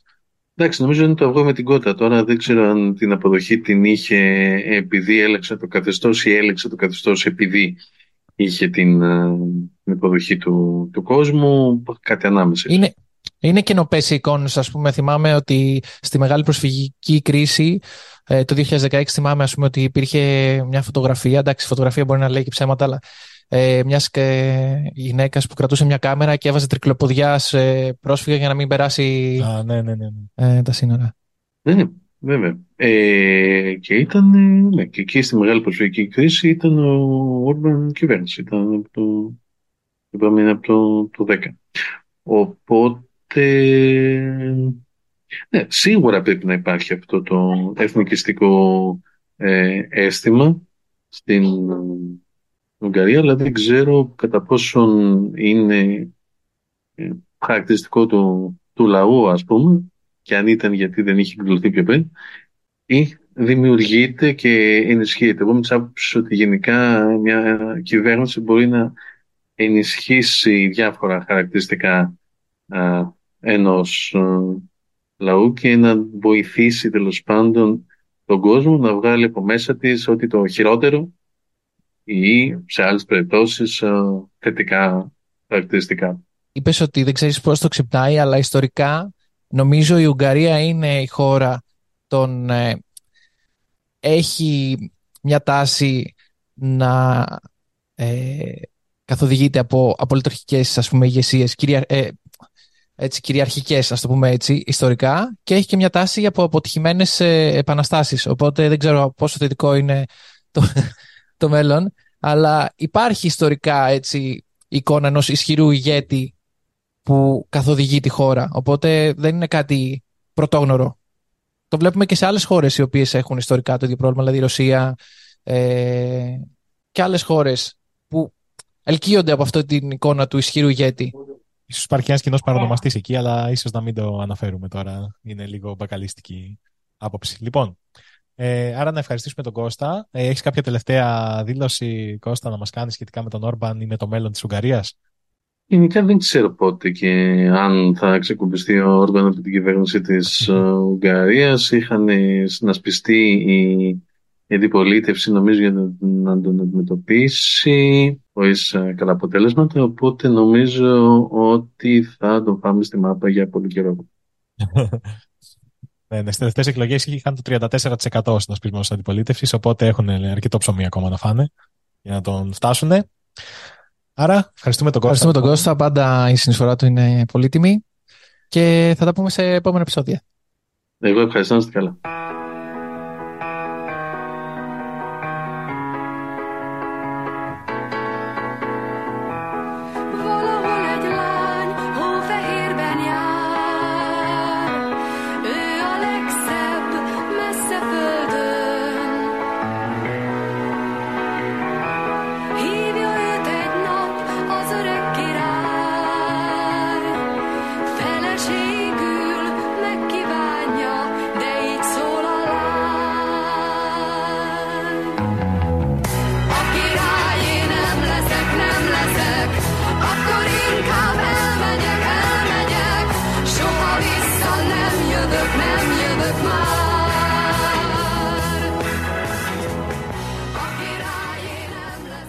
αυτή η όλη κατάσταση θυμίζει την παράδοση την Ούγγρικη, τη Χριστουγεννιάτικη με τον Krampus. Ναι, ναι, ακριβώς, ακριβώς. Ε, ο Krampus έχει πάρει ε, ε, σάρκα και οστά πλέον στη μορφή του Ορμπάν. Ε, αλλά να εξηγήσουμε ποιος είναι ο Krampus. Υπάρχει μια ουγγρική βερσιόν του Άγιου Βασίλη, ας το πούμε, ή του Άγιου Νικόλα, όπως είναι πολλές φορές ε, γιορτάζεται η, η συμπαθής αυτή μορφή του μουσάτου κυρίου που δίνει δώρα. Ε, η ουγγρική βερσιόν λοιπόν λέγεται Mikulas ή Σεντ Μίκλος. Ε, και είναι πάλι το ίδιο πράγμα, ρε παιδί μου. Γιορτάζει και αυτό στις έξι Δεκέμβρη, οπότε. Ε, σε έξι Δεκέμβρη. Σε έξι Δεκέμβρης. Μείνετε σε αυτή τη γραμμή για να ακούσετε πολλά ακόμα. Ο, και ως έξι Δεκέμβρης. Ως έξι Krampus. ε, ας σοβαρευτούμε λοιπόν, γιατί είναι ένα πολύ σοβαρό έθιμο αυτό, φυσικά. Ε, στην Ουγγαρία λοιπόν ο Άγιος Νικόλας ή Μίκουλας ή Σεν Μίκλος έχει, έχει το, ε, τη δουλειά, ας πούμε, ότι θα κυκλοφορήσει και θα δώσει δωράκια στα καλά παιδάκια, αυτά που είναι στην καλή λίστα. Αυτά όμως που είναι στην κακή λίστα τα παιδάκια, τα οποία ήταν άτακτα, ε, ο, ο Άγιος Νικόλας έχει βοηθό τον Krampus, ο οποίος είναι ένας έτσι ε, κακομούτσουνος, κακιασμένος ε, τυπάκος, ο οποίος πάει και τα τιμωρεί τα κακά παιδάκια, ε, και από ό,τι ξέρω από την παράδοση τους δίνει μια βέργα από σημίδα. Τώρα, αν αυτή τη βέργα τους τη δίνει στο χέρι ως ε, δώρο ή τους τη δίνει στα, στα πισινά τους ως ε, ε, κάποιο, κάποια τιμωρία, έτσι, δεν ξέρω. Ε, αλλά ας μείνουμε εκεί ότι, ρε παιδί μου, τα Χριστούγεννα δεν είναι μόνο χαρά. Θα τιμωρηθείς κιόλας άμα ήσουν κακός όλη τη χρονιά. Το οποίο, εντάξει, λίγο τρομακτικό θα έλεγα αν είσαι παιδί και μεγαλώνεις εκεί. Και ίσως και αυτό συμβάλλει στη δημιουργία της ταυτότητας ε, του Ούγκρου. Ε, να αναφέρω κάτι εδώ το οποίο μου, μου ήρθε τώρα. Ε, από την Ουγγαρία ήταν και το χειρότερο αφεντικό που είχα ποτέ στη ζωή μου σε δουλειά. Η, η κυρία, δεν θα πούμε ονόματα, αλλά λέγεται Εντίνα. Θα πούμε ονόματα. Όταν δούλευα στην Ολλανδία ήταν ε, το αφεντικό μου, και θα το πω με όλη την ε, σημασία της λέξης, η οποία ήταν από τους πιο αυστηρούς και κακιασμένους ανθρώπους που έχω γνωρίσει ποτέ στη ζωή μου, και μου δημιούργησε μια πολύ κακή εντύπωση για τους Ούγγρους, μέχρι που γνώρισα τον Άνταμ, τον οποίο ε, συζητήσαμε προηγουμένως. Και είναι και αυτό ένα μάθημα. Γιατί θα έρθει ένας άνθρωπος, θα πεις αυτή είναι η ταυτότητα του Ούγγρου, και τελικά θα έρθει ένας άλλος άνθρωπος και θα πεις μήπως τελικά όλοι οι Ούγγροι δεν είναι ίδιοι. Μήπως λοιπόν έτσι πρέπει και εμείς να κυκλοφορούμε στη ζωή μας και να μην κρίνουμε επιτόπου από ε, ένα πολύ εύκολο συμπέρασμα που θα μας βγει. Αυτό το σκέφτομαι πάρα πολλές φορές ε, στα ταξίδια που κάνουμε. Ότι μπορεί, ας πούμε, η συναστροφή με έναν άνθρωπο ε, να δημιουργήσει αυτές τις σκέψεις. Είτε σε μένα είτε στον ε, άνθρωπο που με γνωρίζει. Δηλαδή, πολλές φορές μπορεί να γνωρίσεις έναν άνθρωπο έτσι λίγο ανοιχτό καρδιά και να δημιουργήσεις και μια, ένα τέτοιο συναίσθημα για τους συμπατριώτες του, ας πούμε. Αν ή το αντίστροφο, ξέρεις, να δημιουργηθεί μια κατάσταση τέτοια. Και αντίστοιχα, λίγο το νιώθω κι εγώ αυτό, έτσι, εγκλωβισμένος στην ταυτότητά μου, ότι είναι σημαντικό, ας πούμε, στην τάδε χώρα που θα πάω, που μπορεί να μην έχουν ξαναδεί ξανά Έλληνα, και συνήθως αυτό είναι εκτός Ευρώπης. Ε, Να αφήσω μια εντύπωση η οποία να είναι έτσι καλή. Να κάνεις represent, ρε παιδί μου, ότι εμείς αυτό. Είμαστε οι Έλληνες, αυτοί είμαστε. Μην μας, ε, μη μας παρεξηγήσετε, ας πούμε, είμαστε καλοί. Ε? Ναι, είμαστε... Δώσεις... και εκεί πάνε και άλλα πράγματα της ταυτότητας. Μας αρέσει να, είμαστε... να μας λένε φωνακλάδες. Mm-hmm. Μας αρέσει αυτό. Ναι, ρε παιδί μου, εντάξει. Ε, αν το αντίθετο του φωνακλά είναι το Χαρ... μουτρούχος. Χαρούμενα φωνακλάς. Ναι, ναι, ναι. Έτσι... Να σου ζωηρός, πω κάτι. Να σου κάνω μια ερώτηση. Όταν βρίσκεσαι εκτός Ελλάδας, ωραία, μπορεί να έχουμε πάει κάποιο ταξίδι για δουλειά ή οτιδήποτε, και είμαστε σε ένα intercultural night, όπως ε, κάνουμε πολλές φορές. Μήπως είσαι περισσότερο Έλληνας σε αυτό το intercultural night από ότι είσαι στην πραγματικότητα? Ναι, ε? σε, ξεκάθαρα. Την παίρνεις αυτή την ε, ταυτότητα και την αγκαλιάζεις και την ε, ντύνεσαι, έτσι. Το intercultural night είναι στα προγράμματα που κάνουμε, είναι συνήθως η τελευταία νύχτα, στην οποία όλοι οι πολιτισμοί, ας πούμε, δείχνουν κάτι από.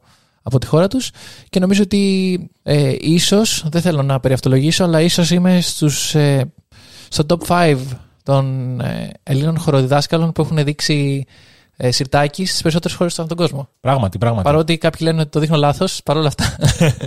Σημασία έχει τον πρίο που το δείχνεις. Καλά, ε, συμφωνώ απόλυτα, εντάξει. Ε, ειδικά στους χορούς, ας πούμε, που χοροπηδάς και δίνεις εκεί ενέργεια. Εντάξει, τώρα μην μένουμε τώρα ποιο είναι το πρώτο βήμα και ποιο είναι το δεύτερο βήμα, ρε παιδιά. Εντάξει, ας προχωρήσουμε. Ας φάμε λίγο, λίγο. ε, και όσον αφορά την ταυτότητα, ένα άλλο πράγμα το οποίο έτσι με τριγκάρει πάρα πολύ είναι η σχέση ταυτότητας και μνήμης. ε, στη Βουδαπέστη, πέρα από τα έτσι, όμορφα κτίρια και όλο αυτό που έχουμε σχολιάσει στη βιτρίνα της πόλης, ε, είναι πολύ έντονη και η, η παρουσία της ε, της μνήμης της πόλης. Υπάρχουν διάφορα σημεία στην πόλη που μπορείς να αλληλεπιδράσεις, ας πούμε, κάπως με το, με το παρελθόν, με διάφορους έτσι εφάνταστους τρόπους, ε, οι οποίοι δημιουργούν και ξυπνάνε συναίσθημα. Ένα από τα πιο χαρακτηριστικά μνημεία μνήμης είναι ε, στις όχθες του ποταμού Δούναβη, λίγο παραέξω από το κοινοβούλιο της Βουδαπέστης, ε, όπου βρίσκονται σαράντα παπούτσια, και αυτά τα σαράντα παπούτσια ε, εκπροσωπούν τους κατόχους τους, που ήταν ε, Εβραίοι, οι οποίοι α, σκοτώθηκαν κατά τη διάρκεια του Β' Παγκοσμίου Πολέμου, και ουσιαστικά σηματοδοτεί ένα τελετουργικό όπου περπατάνε από την πόλη, εκεί λίγο έξω από τις όχθες του Δούναβη, τους λένε να αφήσουν ό,τι πιο πολύτιμο έχουν, το οποίο εκείνη τη στιγμή είναι τα παπούτσια τους, και να μπουν στο Δούναβη να εκτελεστούν. Αυτό είναι το συμβολικό του πράγματος. Ε, στην Σε πολλές περιπτώσεις ξέρουμε ότι μεταφέρθηκαν σε στρατόπεδα συγκέντρωσης. πεντακόσιες πενήντα χιλιάδες Εβραίοι Ούγγροι ε, εκτελέστηκαν κατά τη διάρκεια του, του Β' Παγκοσμίου Πολέμου. Μπορείς να δεις μια πλακέτα, αλλά μπορείς να δεις αυτό το πράγμα και, να, και, και τα συναισθήματα που θα σου δημιουργηθούν να είναι πολύ πιο έντονα. Και είναι πολύ σημαντικό, κατά, κατά τη γνώμη μου, στις πόλεις που ζούμε να βρίσκουμε τέτοιους τρόπους για να μπορούμε να τιμήσουμε τέτοια γεγονότα που δεν πρέπει να ξεχαστούν. Πολύ σωστά. Ε, και μου φαίνεται και λίγο οξύμορο σε ένα, ένα μέρος με τόσο σκοτεινή ιστορία, όπως έχουμε πει, με τόσο, που, που έχει υποφέρει, ε, ας είμαστε ειλικρινείς, ε, ο κόσμος σε μεγάλο ποσοστό να εκλέγει μία, ας πούμε, μυσαλλόδοξη ε, κυβέρνηση, η οποία όλο και περισσότερο αφαιρεί ε, δικαιώματα από τους ανθρώπους που, που βρίσκονται εκεί. Και μιλώντας για την ε, ταυτότητα, ε, ξέρω ότι εσύ έχεις έρθει εδώ πέρα για να ακούσεις ε, θεωρίες ψυχολογίας. Ξέρω ότι αυτό είναι το φετίχ σου. Ισχύει. Α, είναι το δικό μου φετίχ, ίσως και μπερδεύτηκα. ε, ας, ας μιλήσουμε λιγάκι, μερικά λεπτάκια, σχετικά με το πώς ε, δημιουργείται η ταυτότητά μας και ε, ποια στοιχεία της ε, ορίζονται καθώς περνάνε τα χρόνια της ζωής μας. Θέλω hard facts όμως. Θα σου τα πω όλα εδώ, χαρτί και καλαμάρι. Με τη βοήθεια ενός σημαντικού ψυχολόγου, του κυρίου Ερικ Ερικσον. Είναι εδώ μαζί μας? Δεν είναι εδώ μαζί μας, αλλά θα προσπαθήσω να μεταφέρω το έργο του όσο καλύτερα γίνεται. Ερικ Ερικσον, λοιπόν, ο οποίος μπορεί να είναι μισός Σκανδιναβός και μισός Κύπριος από το, το όνομα και το επίθετό του. Ε, συγχωρήστε το κακό αστείο, αλλά ήταν το μόνο που μπορούσα να σκεφτώ. Και μισός κινητό. Και μισός... Ο κύριος Ερικσον, λοιπόν, έφτιαξε μια θεωρία ψυχοκοινωνικής ανάπτυξης, που έχει οκτώ στάδια βάσει της ηλικίας που το περνάμε. Ε, και σε κάθε ένα από αυτά στάδια υπάρχει μια αντίθεση, ρε παιδί μου. Οπότε, ανάλογα με το πώς βιώνουμε αυτά τα, αυ, αυτή την περίοδο της ε, ζωής μας, ε, η ταυτότητά μας διαμορφώνεται ανάλογα. Ε, πάνω σε ένα φάσμα, πάνω σε δύο αντίθετα. Για παράδειγμα, για να σας το κάνω λιανά. Έχουμε το στάδιο πρώτο, το οποίο, στο οποίο είμαστε από μηδέν, δηλαδή από τη γέννησή μας, μέχρι ενάμιση έτος. Εκεί λοιπόν το, τα δύο άκρα που έχουμε είναι η εμπιστοσύνη και η δυσπιστία. Οπότε ανάλογα με το πώς μεγαλώνουμε, πώς μας φροντίζουν οι γονείς μας σε αυτή την πολύ σημαντική ηλικία του πρώτου ενάμιση έτους της ζωής μας, ε, τοποθετούμαστε, ε, η ταυτότητά μας τοποθετείται πάνω σε αυτό το φάσμα. Άρα ε, μπορεί να δείχνουμε περισσότερη εμπιστοσύνη, εμπιστοσύνη στους ανθρώπους αν μεγαλώνουμε με, σε ένα ασφαλές περιβάλλον στο οποίο οι ανάγκες μας ακούγονται. Και αντίθετα μπορεί να είμαστε λίγο πιο δύσπιστοι απέναντι στους ανθρώπους αν μεγαλώνουμε λίγο πιο παραμελημένοι ως, ε, ως παιδάκια. Στο δεύτερο στάδιο, που είναι από ενάμιση μέχρι τριών ετών, έχουμε άλλο, ένα άλλο κομμάτι της ταυτότητάς μας που έχει να κάνει με την αυτονομία ή, από την άλλη πλευρά, την ντροπή και την αμφιβολία. Οπότε, ξεκινώντας να εξερευνάμε ως, ε, ως παιδάκια, ανάλογα πώς θα πάει η εξερεύνηση, αν θα έχουμε ενθάρρυνση από τους γονείς μας και από τον κύκλο μας, είτε θα αποκτήσουμε περισσότερη αυτονομία ως άνθρωποι κατά τη διαμόρφωση της ταυτότητάς μας και της προσωπικότητάς μας, είτε θα είμαστε λίγο πιο ντροπαλοί, θα είμαστε λίγο πιο... υπάρχει μια αμφιβολία στο πώς κινούμαστε. Δεν ξέρω αν σε έχω κρατήσει. Με έχεις κρατήσει. Άλλα έξι στάδια έχουμε εδώ πέρα. Αλλά ντρέπομαι να, να σε ρωτήσω. Ρώτησέ με ό,τι θέλεις, αν έχεις κάποιο. Ποιο είναι το τρίτο στάδιο? Το τρίτο στάδιο είναι από τριών έως πέντε ετών. Εκεί λοιπόν τα δύο ε, αντίθετα σε αυτό το φάσμα που έχουμε στην ταυτότητά μας είναι η πρωτοβουλία και η ενοχή. Αν λοιπόν ενθαρρυνθούμε να πάρουμε πρωτοβουλίες, επειδή ξεκινάμε και να παίρνουμε λίγο περισσότερες πρωτοβουλίες, να κάνουμε πράγματα έτσι από μόνοι μας που δεν μας λένε, ή αντίστοιχα αν μπουν κάποια εμπόδια σε αυτή την ε, πρωτοβουλία, τότε τοποθετούμαστε πάλι σε αυτό το φάσμα. Αν θα είμαστε άνθρωποι που παίρνουμε περισσότερο πρωτοβουλίες ή αν θα είμαστε λίγο πιο ενοχικοί και προσπαθούμε και λίγο να, να μείνουμε λίγο πίσω ώστε να μην μας ε, αποθαρρύνει κάποιος. Να ρωτήσω κάτι, συγγνώμη. Βεβαίως. Έτσι, ως ε, κομπογιανίτης, όπως λέμε. Ε, δηλαδή, ε, αυτό που λες και μας λες είναι ότι σε αυτές, σε αυτές οι ηλικίες καθορίζεται η σχέση μας με αυτό το πράγμα, με την ενοχικότητα, την τροπή. Ε, σε, αυτή τη, σε, αυτές, σε αυτά τα στάδια νομίζω ότι περισσότερο δημιουργούμε ένα baseline. Παιδί μου. Δηλαδή, όλοι ξεκινάμε από κάπου και μετά αργότερα με τις εμπειρίες μας χτίζουμε πάνω σε αυτό. Δηλαδή, μπορεί προφανώς αν έχεις ε, ε, στα τρία σου έτη έχεις βρει μια αναποδιά και δεν σου έχει πάει όπως θα πρέπει. Εντάξει, ξεκινάς ίσως από χαμηλότερο baseline ο χαρακτήρα σου, αλλά παρόλα αυτά με τις εμπειρίες σου και όλα αυτά μπορείς να χτίσεις και να βελτιώσεις οτιδήποτε. Ε, είμαστε ρευστά όντα εξάλλου οι άνθρωποι και μπορούμε κάθε τι να το βελτιώσουμε και να το κάνουμε καλύτερο. Στο τέταρτο στάδιο που είναι από έξι μέχρι δώδεκα, εδώ βλέπουμε ότι έχουμε μπει στο σχολείο λιγάκι.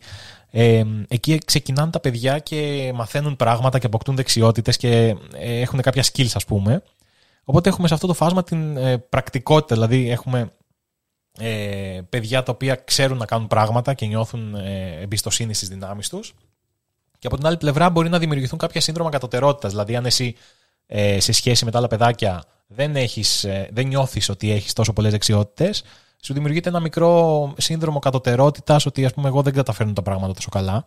Γι' αυτό είναι και σημαντικό να ενδυναμώνουμε τα παιδιά σε αυτές τις ηλικίες όσο περισσότερο γίνεται και να, του, να τα εμπιστευόμαστε να πάρουν πρωτοβουλίες και να κάνουν πράγματα μόνα τους και να τους δίνουμε και πάρα πολλά ερεθίσματα ε, ώστε να ψάχνουν καινούργια πράγματα και να ε, φτιάχνουν τις δεξιότητες τους περισσότερο. Και μετά πάμε στο πέμπτο στάδιο, που, το οποίο γίνεται πιο κοινωνικό. Είμαστε από δεκατρία μέχρι δεκαοκτώ, είναι λοιπόν η εφηβεία εδώ πέρα, είναι, γινόμαστε νεαροί ενήλικες σιγά σιγά και περνάμε από το πιο ατομικό στάδιο στο πιο κοινωνικό. Δηλαδή, αρχίζουμε και εξερευνούμε την ταυτότητά μας, πρώτα απ' όλα, δημιουργούμε μια αυτοεικόνα και αρχίζουμε και παίρνουμε κοινωνικές αποφάσεις.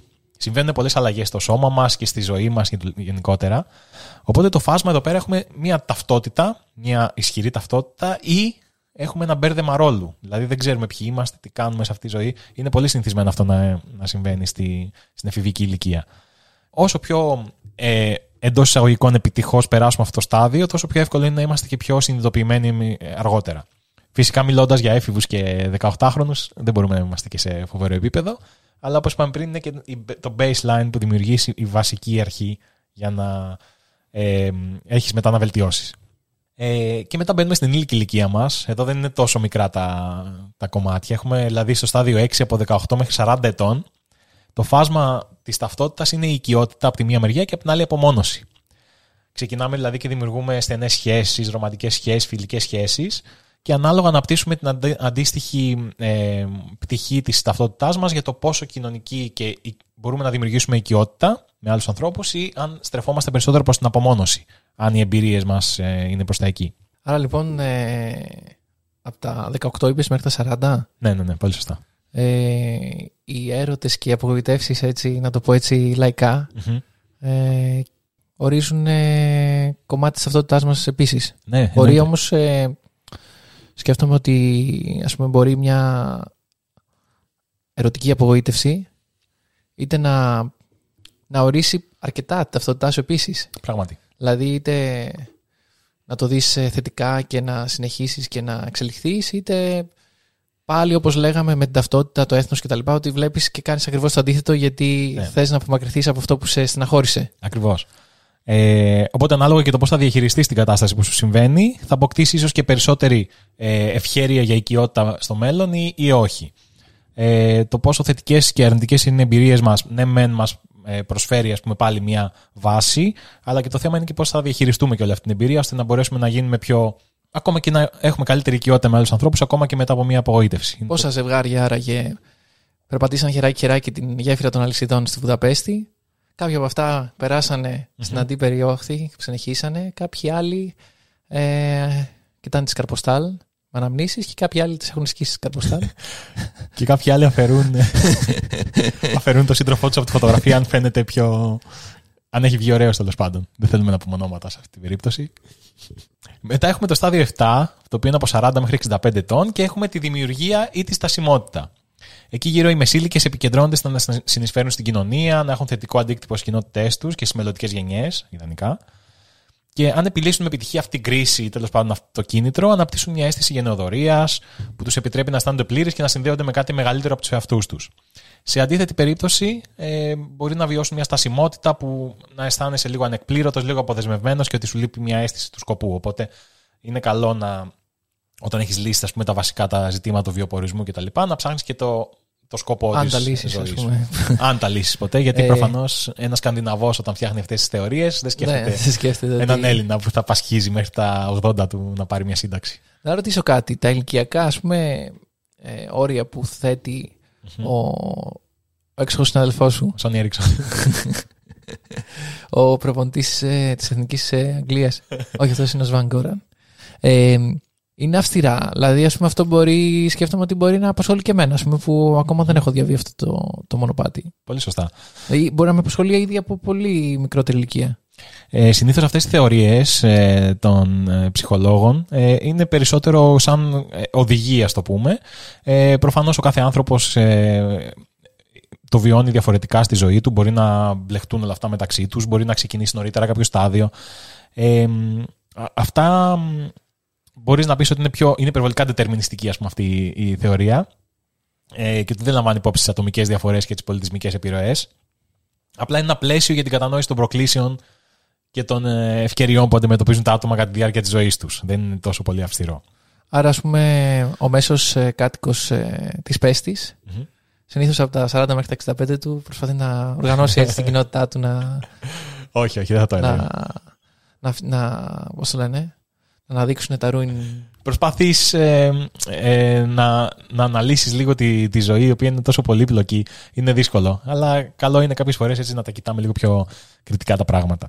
Και λέγοντας αυτό, θα πω και το τελευταίο στάδιο, το οποίο είναι από τα εξήντα πέντε και μετά. Να το πεις με μαντινάδα κριτικά. Θα ήθελα, αλλά ε, δυστυχώς δεν έχω αυτό το skill.